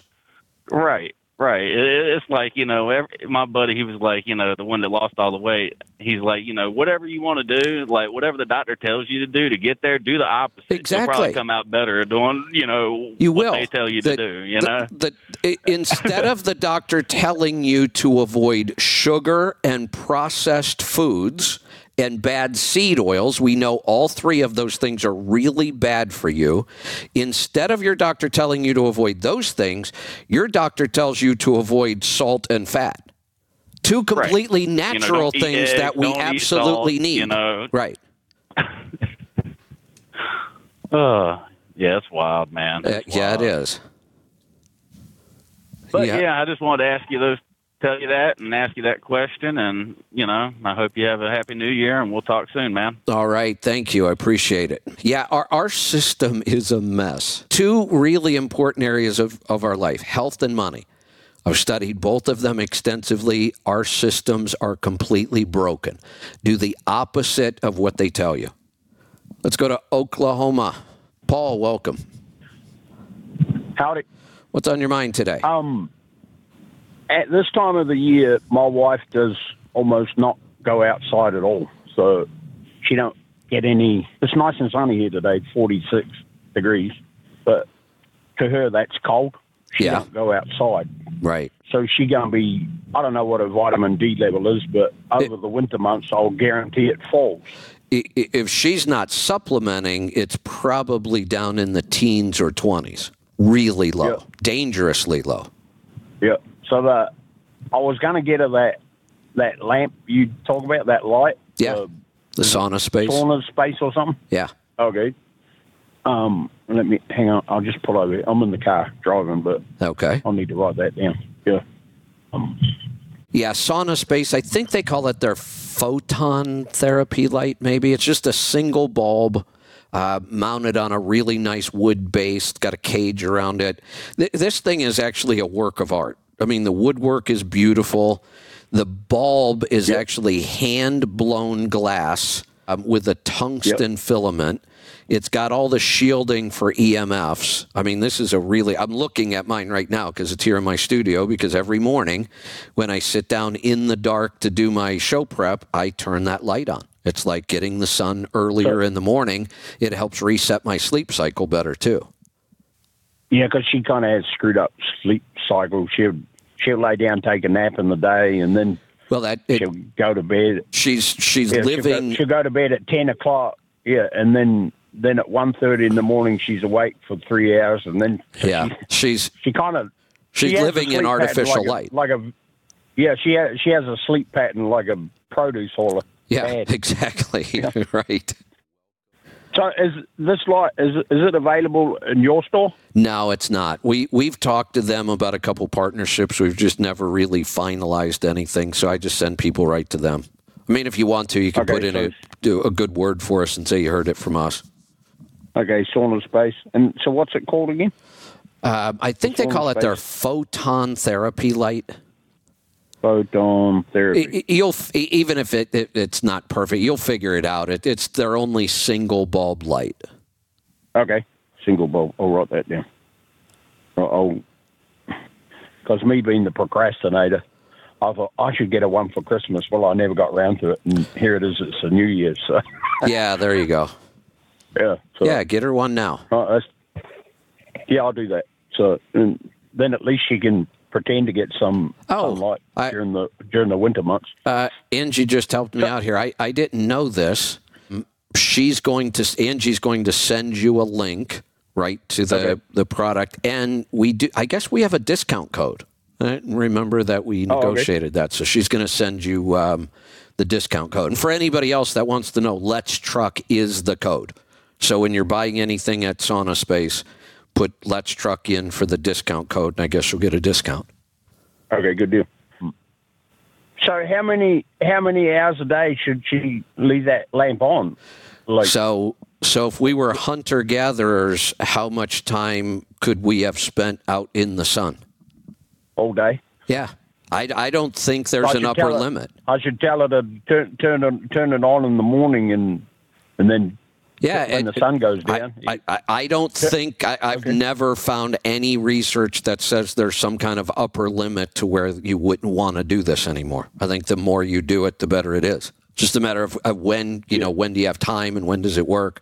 For me, I love early morning. You know, it kind of mimics the sun coming up earlier, so helps me go to sleep earlier, later that night, earlier um, in the day. Um, so that helps my sleep cycle. And then if I think about it uh, other times throughout the day, if I'm going to be sitting somewhere for a while, I might go grab the light and put it next to me and turn it on. I, I doubt that there is a, a limit to, to too much use Like I said, as hunter gatherers, Okay. we, we could have lived in the sunshine almost all day, every day. I, I don't think we can overdo this. and and with no sunscreen. exactly. Imagine it. Yeah. It. You know, if you you go to Walmart or the, the the mall or whatever, and you you walk around, and it's like, oh my god, the last time that person seen sunlight was the day they went home from the hospital after they were born. Some Yeah. some of these these younger younger generations that have been brainwashed, and it's like, oh no, you you'll get skin cancer, you get melanoma. They never go out in the sun, and they're so pasty, anemic looking. It's like, well, Uh, you, You No, you're- of, you the You're exactly Go through the right. most. And you know Sure. the other thing they're never getting is grounding. yeah. Pe- I- when it, when it, when I was at the Walmart the, the other day, and it, I, I'll, I'll wear short pants all year long, just about, unless it gets really really cold, like like stupid shit. Right. Even then, I'll still I'll still I'll still wear short pants. But if I got to be outside, I put coveralls on over the top. You're right. So so I, I got short pants and a t-shirt on and flip flops. And because I wear boots and socks a lot, I got I got white feet. right. And the woman said, she looks at me and she says, "You must spend a lot of time outside, but you always got your socks on." I said, "Yeah, I work outside." And she said, "Well, it's nice to have a tan like that, mm. except your feet are so lily white." And I said, "Well, I can't wear flip flops." So, but she said, "Here, here we are, right before Christmas, and you still got a suntan." I said, "That's what happens when you work outside." That's right. Yeah, That's right. I don't And- wear sunscreen. I, I'm not doing that shit. No, no, and it and it is completely healthy to get that much sun exposure. I don't think there is anything like too much sun exposure. When there, when it is, our body tells us. If your Yeah, well, skin, the- if- you've been outside in the sun all day and your skin starts to tingle and burn a little bit, it's probably your body telling you for right now you got too much. But you know this as your body gets used to it. You get to the point where you can spend all day out in the sun without sunscreen and not burn. Yeah, well, the the Monday before Christmas, when I was down there in South Texas, it was 84 degrees when I unloaded. I was, I was starting to sweat. Yeah. So, but give me, that's my kind of winter right there. There you go. So, okay, I'll uh, I'll probably go shopping at the SaunaSpace people. So, There you go. okay, that's all I got today. Thanks. all right, that's all I need. Thanks for the call. Let's go to Iowa. Jerry, welcome. Well, Happy New Year, Kevin. And your audio on this phone really does suck. I don't know whether we get through this or not. It just sounds like you're in an echo chamber. That's how I know it's actually picking up my voice from my laptop. That, Well, that- turn your laptop off then. well, then you wouldn't hear me at all. well, all right. I, I- but I, Details, damn it. it, it, it's one of those weird. It, it should not be happening. I have no explanation for why it's happening. It doesn't even make any Well, sense. if, But you, if you don't know, I'm not even going to guess. yeah, yeah. So All right, on to my question. I guess it's kind of a. I'll set it up anyway, but I'm dirty keto. I take two kinds of probiotics a day, and I drink them with, uh, take them with kombucha. I got a lot of vitamin D drops every day. It's supposed to be healthy. Uh, three weeks ago, I got one hell of a head cold. I guess my question is, is why did I get it? Number two is how, why is it still hanging on after three weeks? Number three is what in the world could I have had from your store that would have nipped it in the bud before it ever set hold? okay. And I, I the other thing is a, a silver. I, I when I first started getting it, I had, I had just gotten some of that sovereign silver in, and I tried the nasal spray and the drops, and I never got any results. Couldn't didn't get better at all. So it's still kind of hanging on after three weeks. So there, there's three questions here, and I have an answer for all three. The the first, why did you get sick? I have a theory about this. Um, so looking historically, when we started helping people get healthier, one of the things that happens, and everybody comments on it, is after they've been eating really healthy for about a year or two, they they say, you know, I don't seem to get sick anymore. And we went through years of that. And then in the last couple of years, we've been hearing more and more about people who have been really healthy, still eating clean, but they're they they catch something that comes around. It, it's happened to me twice now. Uh, there's two reasons for it. One, um, because of all the vaccination that's gone on since COVID and what we know about this vaccine, it compromises people's immune system. And when you compromise the entire population, what, what was our vaccination rate here in the U.S.? Wasn't it like 70 some percent? Pretty high, but I am not vaccinated. So No, I know, and I'm not either, but that doesn't mean we weren't affected by it. That's a very, very high vaccination rate. That's a lot of people who, if our theories are correct, and I believe they are, that now have compromised immune systems. And here's what happens if I have a really strong immune system and I get this virus or bacteria, my immune system shuts it down pretty quickly. That's what it's there for, and it works. If I have a weakened immune system, that allows that virus to stay alive inside my body and continue to multiply. The longer that virus or bacteria can live, because my immune system is compromised and it just isn't killing it, the more chances it has to mutate. And when it mutates, it can get stronger. I believe that we are now facing viruses and bacteria that are stronger than they used to be because we have so many people with compromised immune systems. They're allowing these bacteria and virus to mutate more and more. It, the overuse of antibiotics have caused this. It, it's caused more um, virulent strains of these pathogens.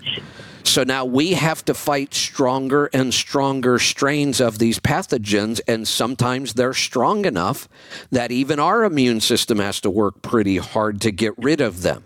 And all of your symptoms are really your immune system fighting back. When you get a fever, that's your immune system cranking up the heat to try to kill the bacteria. Well, that, that fever makes you feel like crap. When you're sniffling and coughing and sneezing, that's your immune system trying to get the pathogens out, but that makes you feel horrible. So the fact that the the pathogens are stronger is problem number 1. Problem number 2, what else has changed in our world in the last 3 years? We talk about it all the Stress. time. Stress. Absolutely. Everybody is more stressed than ever. And what is the first thing that that starts to weaken when you're under stress is your immune system. So now we have stronger pathogens because of COVID, and we have more stress basically because of COVID and what it did to our world. So I do see more people now who have really healthy immune systems and, and are doing all the right things still get sick. Luckily, it's not as bad, and they usually get over it. And, and but we so what's the answer? We have to work even harder to keep our immune system strong. We have to do everything we can to minimize stress in our life and build our stress resilience. The stress protocol. Do the stress protocol three or four times a week. You'll probably find that you get sick less often, maybe never. And then I, I am leaning heavier on supplements. And I don't take a lot of supplements, but right now I probably take the immune support pack three or four times a week. I would take it seven days a week if I would just remember. I'm so bad at taking this kind of stuff. But the immune support packs in our store, plus the silver, the daily spray is the one I like using, um, that can go a long way towards helping this as well. Okay. Well, I knew you had something in there, but I wasn't sure what it was. That goopy spray you spray up your nose, you spray it up your nose. What the hell happens? It all runs right back out again. How's that going to do I- good? Yeah, I don't. I, I know some people prefer the nasal sprays, and it does work. And, and when you do it, you should tilt your head back a little bit so when it runs, it actually runs down the back of your sinuses into your throat. I like the the oral spray better. It's just easier, and it works. Those drops you put under your tongue, you mean? There's one. They also have a spray, and, and it's it's weird Oh, oh, because okay. when you look at the dose, if I remember right, it's 30 sprays. Oh, good grief. I know that's what I thought. I thought that's insane, but it actually goes really fast, and and it's not much because it's a really super fine mist when you spray it. So it sounds like a lot, but it's really no big deal. It takes maybe 20 seconds. You're, you're spraying it in your mouth? Yeah, you spray it right into your mouth. Oh, okay. I had guess I hadn't seen that one, Kevin. I saw the the gel for wounds, and I saw the drops you put under your tongue, and I had the nasal spray, but I guess I didn't notice that one. Yeah, they have a daily Good oral spray that I like. I need a secretary just to keep up on all the stuff in your store. I, I just on Sovereign Silver sometimes I think. Yeah. All right. Well, i I just was curious why in the world I kept getting sick. Or why I hung on for so long, and I just couldn't understand it. So, Yep, I, I we're we're seeing that as more and more of a pattern. all right. Time for one The- more quick one. Sure, go ahead. It seems to me like you used to have a rebuild your stomach acid kit in your store, separate and apart from the PPI kit. I couldn't find that. Has that been discontinued and you just replaced it with a PPI kit, or I th- I thought the? PPI kit was our rebuild. We we called the protocol rebuild your stomach acid, but I think we called the kit the PPI Okay. kit. Okay, same same protocol and same, same, kit then. same okay. protocol, same kit. Yeah, we've never changed that one. All right. Well, I had a granddaughter that was bitching about having so much uh, heartburn and acid reflux, and I Yeah, took her over a, half a bottle of that apple cider vinegar that mother's, you know, and I, I think she took one dose it, and that was enough. I told her to mix it in some water, and she did. And I said, well, dilute it a little more, and she just turned up her nose and shook her head. So I was contemplating getting her the pe- the rebuild stomach acid kit, but I didn't see it. The- I, the- I didn't. Make, I didn't think she'd never been on a PPI, so I wasn't sure Yeah, if she no, needed it, the PPI kit. it, So. it's the PPI kit.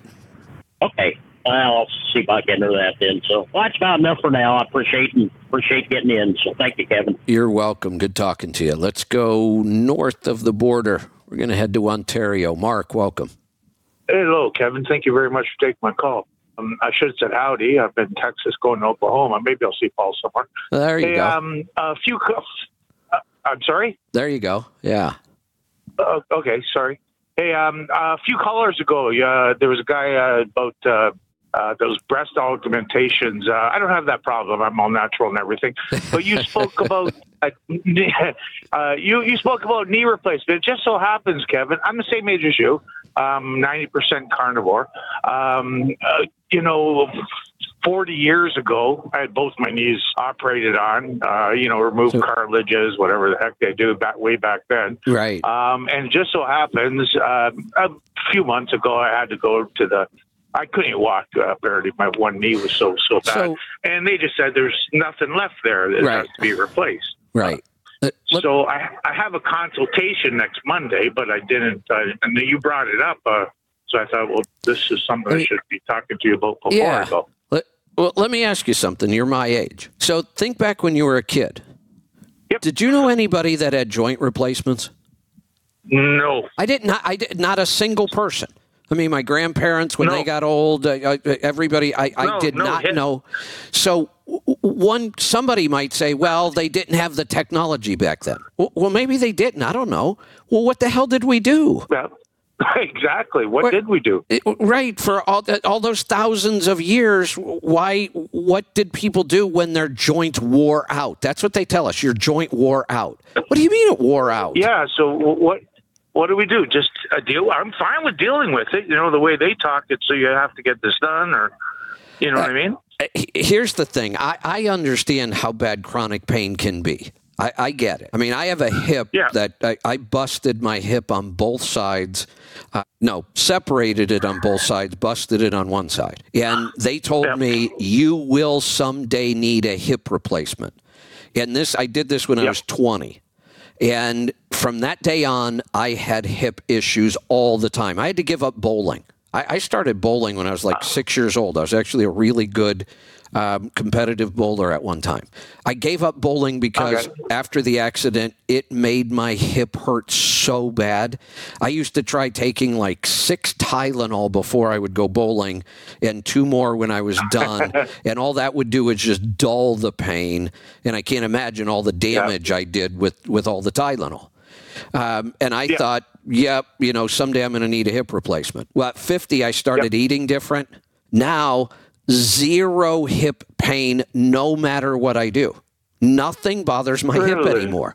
So there's no way I would ever consider a replacement. I don't even have a problem anymore. So, See, I'm like I'm great, and it's I try to do a lot of walking, right? And that's you know it, they and it's you know bone on bone, and you're just aggravate I, that. but believe But it or not, I- I, I might actually do less walking for a while. Yeah, yeah. Well, no, late, lately I have been. I just I love to walk. No, know? I, I, I, get it, and, and walking is good for you. But if we've now, I believe the reason your your joint is gone, like they say, there's nothing left there anymore, was a, a lifetime of poor nutrition. I don't believe that is a natural occurrence. I don't believe that at all. I believe we should be able Well, to live yeah, to a hundred, and all of our joints should make it to a hundred with us. Yeah, yeah. Well, like you said, I mean, it's I ate the standard American diet for 52 years for me. years. Yeah. Yep. Yeah. Yeah. Yeah. I was 53, 54 years Right. and doing it. So now here's the thing. And, uh, maybe, and I don't know this, maybe you have done enough damage that the body can't rebuild it. I don't know. But if, Yeah, my yeah. take on this would be if I can find a way to deal with this without putting a foreign object in my body, I'm going to. Exactly. If Okay, if I the pain got so bad that it was affecting my sleep and then that was affecting my health, I, I might have to reconsider that. But I, I would really try hard to do everything I could not to get that joint replacement. I gotcha. Yeah. I know. I didn't even really think much about it until what you said earlier today on that call about, yeah, knee. I said, holy smokes. Y- y- Yeah, you know why we probably a piece of plastic in there, right? uh, silicone or don't know. stainless steel or uh, but uh, all of these joints have had recalls and problems and you know they'll even tell you most of the time this one's only going to last you 10 years and then we're going to have to replace it and it, it's it's an awful system and if if you can avoid it I would. Now, here's the thing, and, and I understand what you're saying. You didn't give it a second thought. We have been brainwashed our whole life that these things are just going to happen, but but they shouldn't. Well, I I agree. I, yeah, what did uh, our uh, ancestors do? You're hundred percent right. Right. It- Yeah. it- part of the part of the issue is is is even 60 years ago our, our food supply was way different than it is today so first off most of our ancestors probably never got to the point where their joints were destroyed just because and they like had better 40 nutrition years ago, like I, yeah, like forty years ago, the first thing that oh yeah, let's take the cartilages out. Yeah, right. Like why? Why are they taking? But they they took them out both sides. You know. yeah that doesn't do you- sound like a good idea no, not now. It doesn't. That's Right. for sure. But, back then it was a common common thing, right? That that's and I'm I, I'm glad you used the word common because a lot of people would say normal and it's not normal, but it is common now. I, I was talking. I, I've talked to several people about this. Somebody will say, "Oh, my wife's getting a knee replacement, or my brother-in-law got a hip replacement," and I'll ask them, hey, "When you were growing up, do you ever remember anybody with joint replacements?" No, no, nobody. I don't know if they even had them back then. Maybe they didn't. And people say, "Oh, but it's a wonderful thing." No, it's not. How did we live without? Here's another one. You know, we're we're fighting this huge epidemic of opioid addiction. We're losing a hundred thousand people a year in the United States. A hundred thousand a year over opioids. Well, wasn't there a time we went through all these surgeries and all this pain without these opioids? Oh yes, They're not necessary. Why don't we just ban that whole class of drugs? Well, I just finished watching the series Painkillers, which Oh, is uh, isn't that awful? very eye opening, just amazing. That is that's criminal. It's It is. It's, there's no two ways about it. It's Yes. criminal. Yeah. Criminal. The, biggest drug pushers in the world are the pharmaceutical companies. Yeah, And Purdue, he they oh just it was amazing. Yeah. Just amazing how people are paid off to get approved, right? Yep, absolutely. That's how it all came about Yeah. because it was not approved for for so long, but they finally paid the guy off, right? Purdue Pharma, the story you're talking about, the one regulator at the FDA kept turning down Purdue Pharma, kept bringing up all kinds of problems, and eventually they paid him enough and he went to work for Purdue Pharma. Exactly. Yeah, I just finished uh, White, I think his last name was, but That's- yes, I that just sounds right. finished Yep. watching. it. yep. Yep. Yeah. That's just crazy. Yeah. Crazy. Yep. Well, I appreciate that very, very much, Kevin. I love listening to you. And for that Canadian that did call, and it's not you have absolutely no control of it. I buy I buy quite a bit of stuff out of your store. The exchange rate you have no control over. The shipping rate you have no control over. But you know what? Sometimes those export charges just kill you. I know. some orders some orders are double the price. I, I completely understand why people from No, I know Canada you have nothing. would- you have no Right. control. I understand that. yeah. and I completely understand why somebody would go to Amazon to buy the stuff we sell. I get it. It doesn't bother me. I, I understand why you do it. I wish we could fix it. I wish some Oh, imaginary line on the planet. you know, that's all it is. It's it's just that Yep. I, I, I'm closer to people in Canada than I am to most of the people in the United States, but it doesn't matter. I spend ninety percent of my life in the United States, but never at the same place.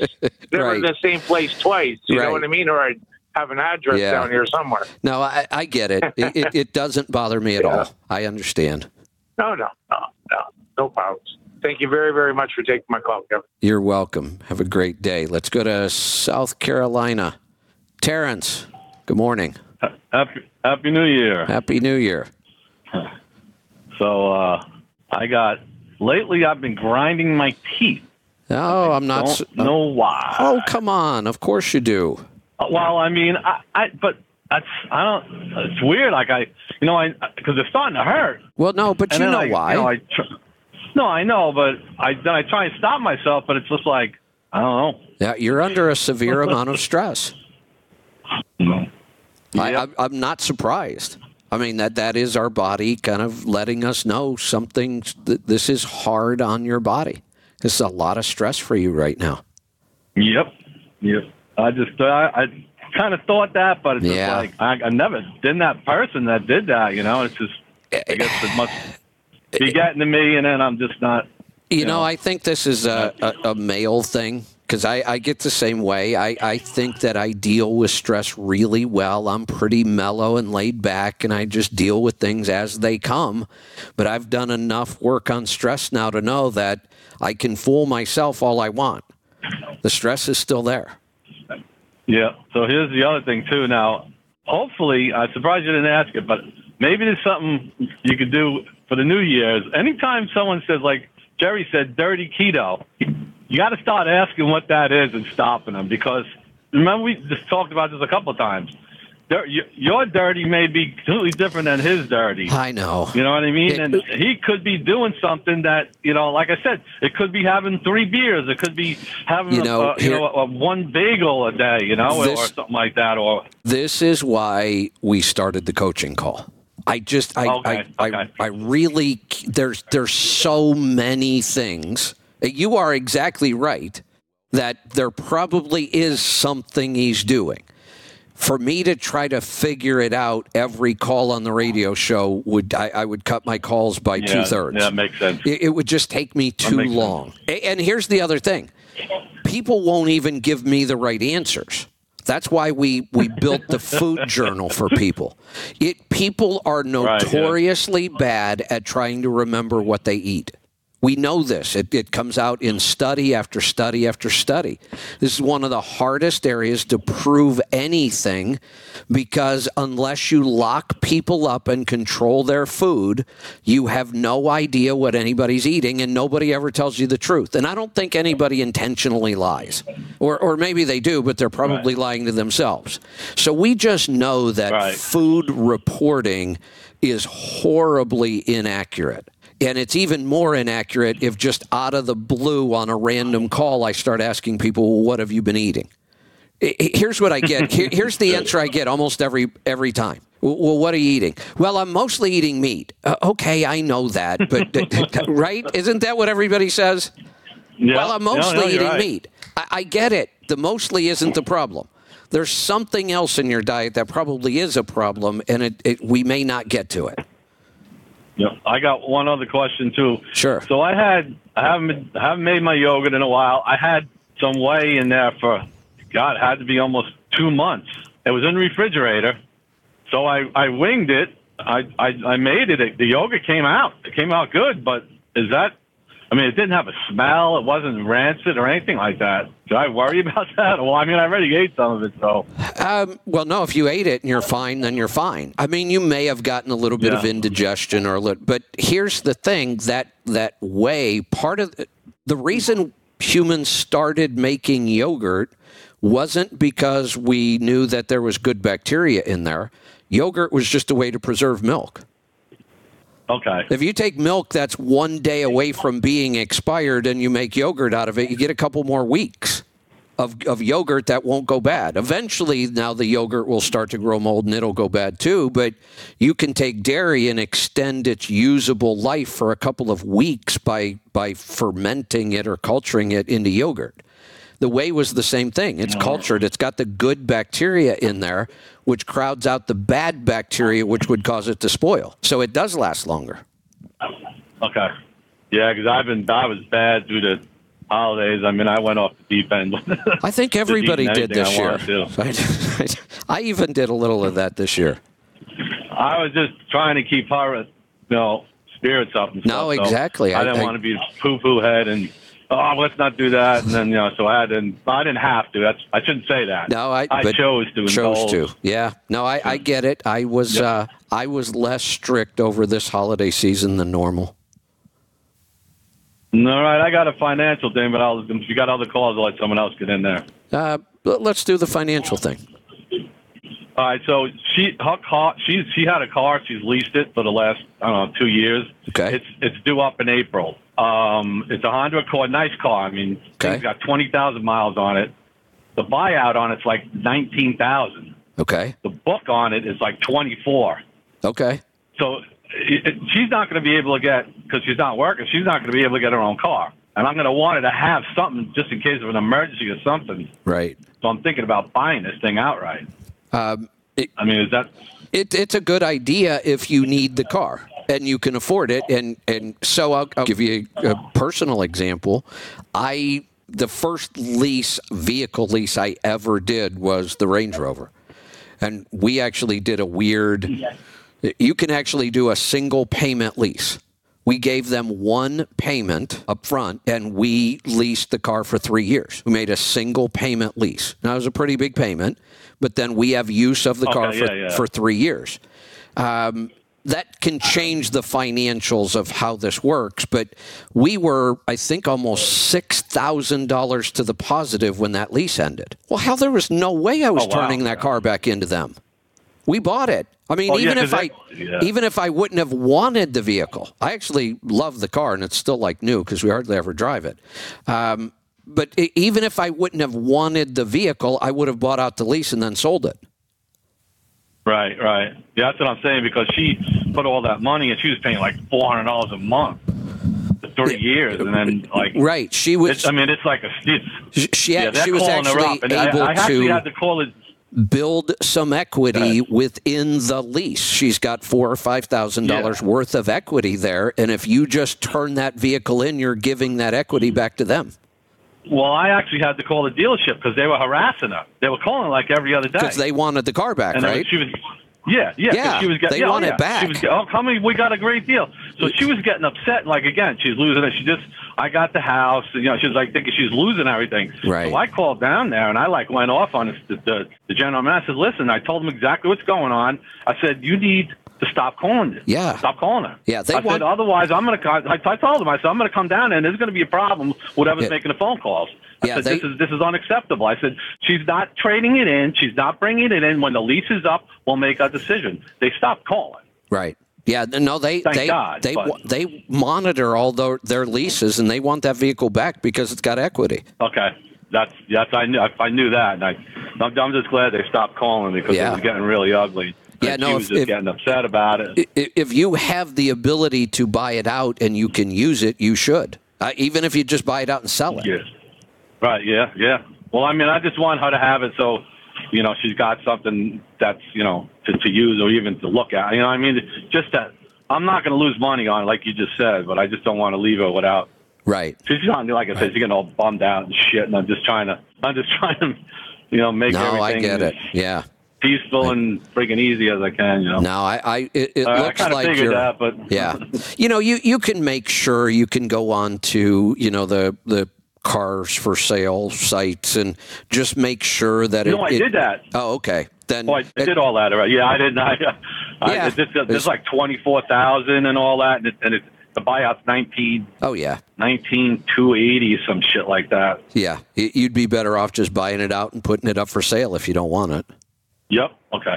That's what I was thinking. All right, I appreciate it. I'll let someone else get in there. Like I said, happy to help. Everything's good for you guys over there with all the new stuff you got looking forward coming up. So Yeah, yeah, we got. A, thanks for all. You're you're welcome. We got a lot of lot of stuff going on. Good stuff.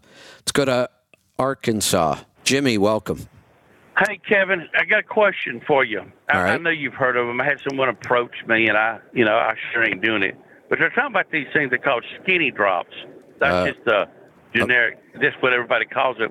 And I looked it up, the one they're talking about, and I think it's a guy named Dr. Ray Strand, S T R A N D. Um, uh, and they're talking about it's, uh, you know, it, it helps you um, with burn fat, weight loss, and it's this great revolutionary thing. And so, uh, I, what what have you? I forget. The reason I gave you his name is that's how to find out the exact one they're talking about. But uh, what is the? Do you know? Are you familiar with that at all? I am not. I'm actually looking it up right now because all I really need to do is look at the ingredients and I can tell you what's going on with this stuff. And I did find Yeah, the, it- the, it- the right guy and the right brand here. Let me try to figure out what I they're. mean, my, my friend, my friend is going to fly to Puerto Rico to meet the person who kind of started this. I said, wait a minute. I said, the post I looked at is nine years old, so it didn't just start. And I said, and then they're multi-level marketing this. I said, this isn't uh, something that's going to get you lasting results. So, I mean, yeah, so this is total bullshit. And they call it homeopathic. So, uh, oh, now it's Yes, natural. that's the and, deal right and- there. Yeah, let, let, let's talk about how natural this is. Um, have you ever heard of ammonium bromatum? No. Me either. How about Avena? How about Avena sativa? No. No, me either. How about Calcarea carbonica? No. No, don't have any of that in my kitchen. F- f- Fucus vesiculus. I- That's what it looks like to me. Fucus vesiculus. I'm pretty sure you haven't heard of that one either. Um, graphites. Graphites. Really? That's a pencil. Uh, yeah. Um, I- I- Igancia amara. Have you heard of that? Got any of that in your kitchen? No. Uh, Lycopodium clavatum. No. I'm not done yet. Nux vom- vomica. My gracious. Sul- sulfuricum acidi- acidium. Thy- thyroidium. Oh my gracious. Yeah, that's what's in this stuff. It's bullshit.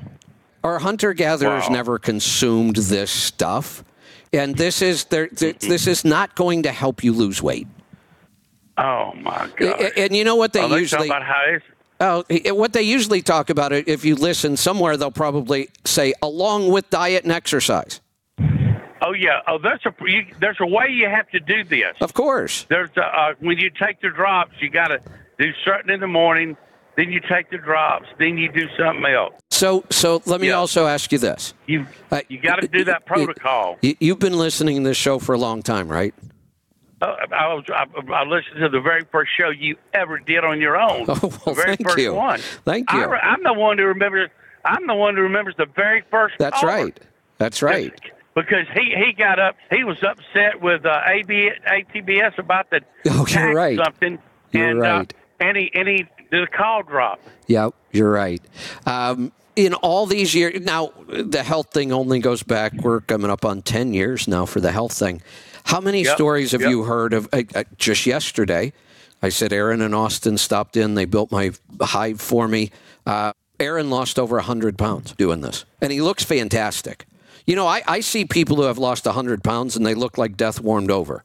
And I can almost always tell they did it with, you know, some sort of weight loss surgery or they starved themselves. And, Right. and, and they just don't even look healthy. They don't look good. Um, but you look at Aaron, you would have never, ever known he was 100 pounds heavier. I mean, he looks completely healthy. Hmm. You've heard these stories over and over and over. The only. Oh, thing yeah, we yeah. need to do to be a completely normal weight is just eat the right food. That's it. We don't need this stuff. Wow. Do you, do you ever hear me talk about a supplement that we sell for weight loss? No no no no no no Hell no. hey you know There are no supplements Kevin. that will help you lose weight. I, I listen. I don't know. I listened to something very interesting last night talking about that. Uh, Ken Berry had this guy on his show that had uh, he had had the um, Crohn's and coli- uh, um, Yeah. not colostomy, but anyway, he had the bag right, colitis, and and and then they went over the the big Crohn's and colitis uh, association that I call it association, the big group Right. that tells you what's really good for you. Right. And he looked it up, and most of them is the big donations are pharmaceuticals and food companies. Of course. Now, now, but listen, this guy, uh, I mean, he had it bad. It was really bad. And um, and anyway, but now he and he went over. The show's kind of gross. He, he went over this bag, right? And he said, "Let me tell you something. I, I see what my food does." He said, "I've done by an experiment." When he started uh, going carnivore, you know, he came out of his depression and everything. Right. And he said, I watched this bag. I will eat meat sometime just to see what it would do. I would just big enough bite that I could swallow it and not chew it. No meat and eggs and those products have ever come through No. not digested. No. They're always digested. and he said these others aren't. And I go to my doctor, my doctor who did all this, and they will they it, it, a wall goes up. The mention I the moment I mention it, a wall goes completely up. Isn't that crazy? Oh yeah. Eh, eh, eh, You know, here's somebody with no medical training at all, just used a little bit of common sense and figured this out, and the doctor doesn't even want to talk about it. Oh, exactly. He said, "This is." He said, "Look, I'm reality. I live it every day. I have Yeah. a bag." And Yeah. he said, "And let me tell you what. Look at my health now. How I feel." He said, "My depression left in three weeks." Yep. You know, because I mean, I couldn't go nowhere, and and and, and it's amazing that people will just. Anyway, well, look, you helped me on that because they look, they bought the kit for me. They they bought the kit for me, and and uh, offered it to me the other day. I said, uh, uh I don't. I ain't, I'm sorry, but I ain't. I done bought it. Well, guess what? If you give it back, I don't want it. No. No offense, but I'm doing it the right way, and I said uh, I'm happy, and so uh, don't take my happiness away. Good. I'm gonna do it the right way. Good. Anyway, well, I'll let you go. Appreciate the show, and um, thank you very much. You're welcome. Thanks for the call. Let's go to Massachusetts. Todd, welcome. Hey, hey, Kevin, long time no see. How's it going? Good. What's on your mind today? Good, good. Well, um, I, I got two things. And first, I just wanted to comment real quickly about um, Ter- one portion of Terrence's call, uh, the teeth grinding. Um, I know a little bit about it, only just enough to sound like I know what I'm talking about. But they call it bruxism, and it's the temporal mandibular joint, otherwise known as the jaw, obviously. And um, that grinding is is can be so bad that you can destroy your own teeth. And I think we all know from listening to you that you know you don't want to mess around with your dental work or your teeth. And um, I totally suggest that he get a mouth guard to sleep with. You know why I don't recommend it? Because of the BPA, the plastic. No, no, it's not even that because that, that you know I, I could deal with that for a little bit. He- Here's why I don't. Uh, it's just my opinion. It's just my opinion that we keep using crutches and it just extends the problem. It allows us not to deal with the root cause because we get to, to me an appliance, a mouth guard would be like a drug that just covers up symptoms. And it Just so you know, it sounds like you're walking around right now. just yeah, so I you know. I, I turned away from my laptop. Yeah. Okay. Um, um, it, it, it takes away that urgent need to fix the root cause. You know, it, this is a problem. It, And if I throw in a mouth guard, the problem goes away. But I haven't fixed the root cause. And now I don't have a whole lot of motivation to fix the root cause because I don't really have a problem anymore. Yeah, I, I, I, I, just about. I, I get it, and I understand that we don't want to do more damage, but I, I, I'm taking the approach of scorched earth. We're, we're either going to do the right stuff and we're going to be healthy, or we're not. And I know maybe that's an extreme example, but it's kind of the way I would rather think. If I have a health No, problem, I'm going to deal with the root cause, and Yeah. and if I do something yeah, but it's just- that covers up my symptom, it, it takes away the motivation to fix the root cause. I, I understand and I, I agree probably more than nine times out of ten with you. But in this one case, uh, if you wake up with a broken tooth or you've screwed up a crown or something, it's hell, and it's and it's a short term fix. I think, like you said, a crutch. Anyway, I just that's that's how I feel about it. I get what you're saying and the root cause, and and I, I want to add to um, this particular subject that you know I've been I've been using a mouth guard probably more than ten years, right? And and I'm pretty sure I recently Well, wait a got minute. over it. You, you just you Yeah. just kind of proved it. Ten years. Right. Yeah, because as you know, as I know you know, because I learned it from you. You know, you can't just say wave a wand and get rid of stress. Sometimes we can't even Oh, it's- identify it. It's it's it's the it's the most difficult challenge I've faced so far. Still is. I Right. I, And I have a protocol that really really works, but hell, I can't even stick to it for some reason. Well, I, I, I, Kevin, I, I got kind of a magic solution here, and I you know, if, if you can remember back to my call, I don't expect you to, but um, like I, so I started to say, and I'll get back to that call in a second. but, Um, that I've been using it at least ten years, and very recently, I can't be sh- sure, but I'm pretty sure I'm not chewing on that thing in the night anymore. Oh, good. And I am sleeping 100% grounded. Oh, I, I know it's not a possibility for truck drivers, but oh, it well, it makes a Uh, hold on. Let's be real because we've solved a lot of problems before. There's no reason why a truck driver couldn't, most of the time, park near the edge of a lot somewhere and go out and drive a grounding stake in and run a wire into the cab. So I'm not going to say it Totally can't be done. yeah. Certainly can. Might be a little inconvenient. Might not work every time. But if somebody wanted to make that change, there is a way. and it's wildly worth it. I'm just a voice in the wilderness, I know, but No, you might be right. listening, it's worth it. And I have um, uh, there's there were 24 now. It seems to me because I'm following this or digging, I should say. There's I think the number exact number is 30 uh, peer-reviewed published studies, and and there's a couple I haven't gotten to them yet, but I am going through all of them, and um, that it, it is a big improver of your HRV. Oh, I- Sleeping I- grounded. It's I, I would believe that. so yeah, it's something that I, I don't even wear my Apple Watch anymore. I'm I'm in I'm going through a phase where I'm freaked out about EMFs and this stuff, especially after the AFib. But it'd be something great for you to test with your diesel watch. Yeah. Um, you know, so uh, yeah, I wanted to mention that, but I, I have a story about the MiHIGH blanket that I got from you some years ago, the sauna bl- mm, bag or blanket. Yeah. And um, so this really comes under the rubric of detox. I'm, I'm curious about detoxing. So I went through many months at a time where I wasn't using it. And now I'm, I'm using it regularly, which I would define by about once a week, sometimes twice a week. And I, I want to say that, um, you know, so here, here's the other part of the story is uh, I don't, I don't use soap anymore. I, I, I told you that on a Twitter space, but I, I don't use soap. And so I got out of the sauna bag one day and I had just come across something about, well, if you detox and you sweat that much and the toxins are coming out, you better use soap to clean them off because there's a possibility to some degree those toxins could re- be reabsorbed. So I was okay. I used some soap and I saw a rash on my shins, both shins. It looked just like a rash, a long, skinny rash about the length of my, you know, shin Okay. and um, it didn't itch, it didn't scratch, didn't burn, and it went away. And so I got out of the sauna bag the day before yesterday, and now my calves and part of my shins were lit up like I had been kneeling in poison oak and poison ivy. Okay.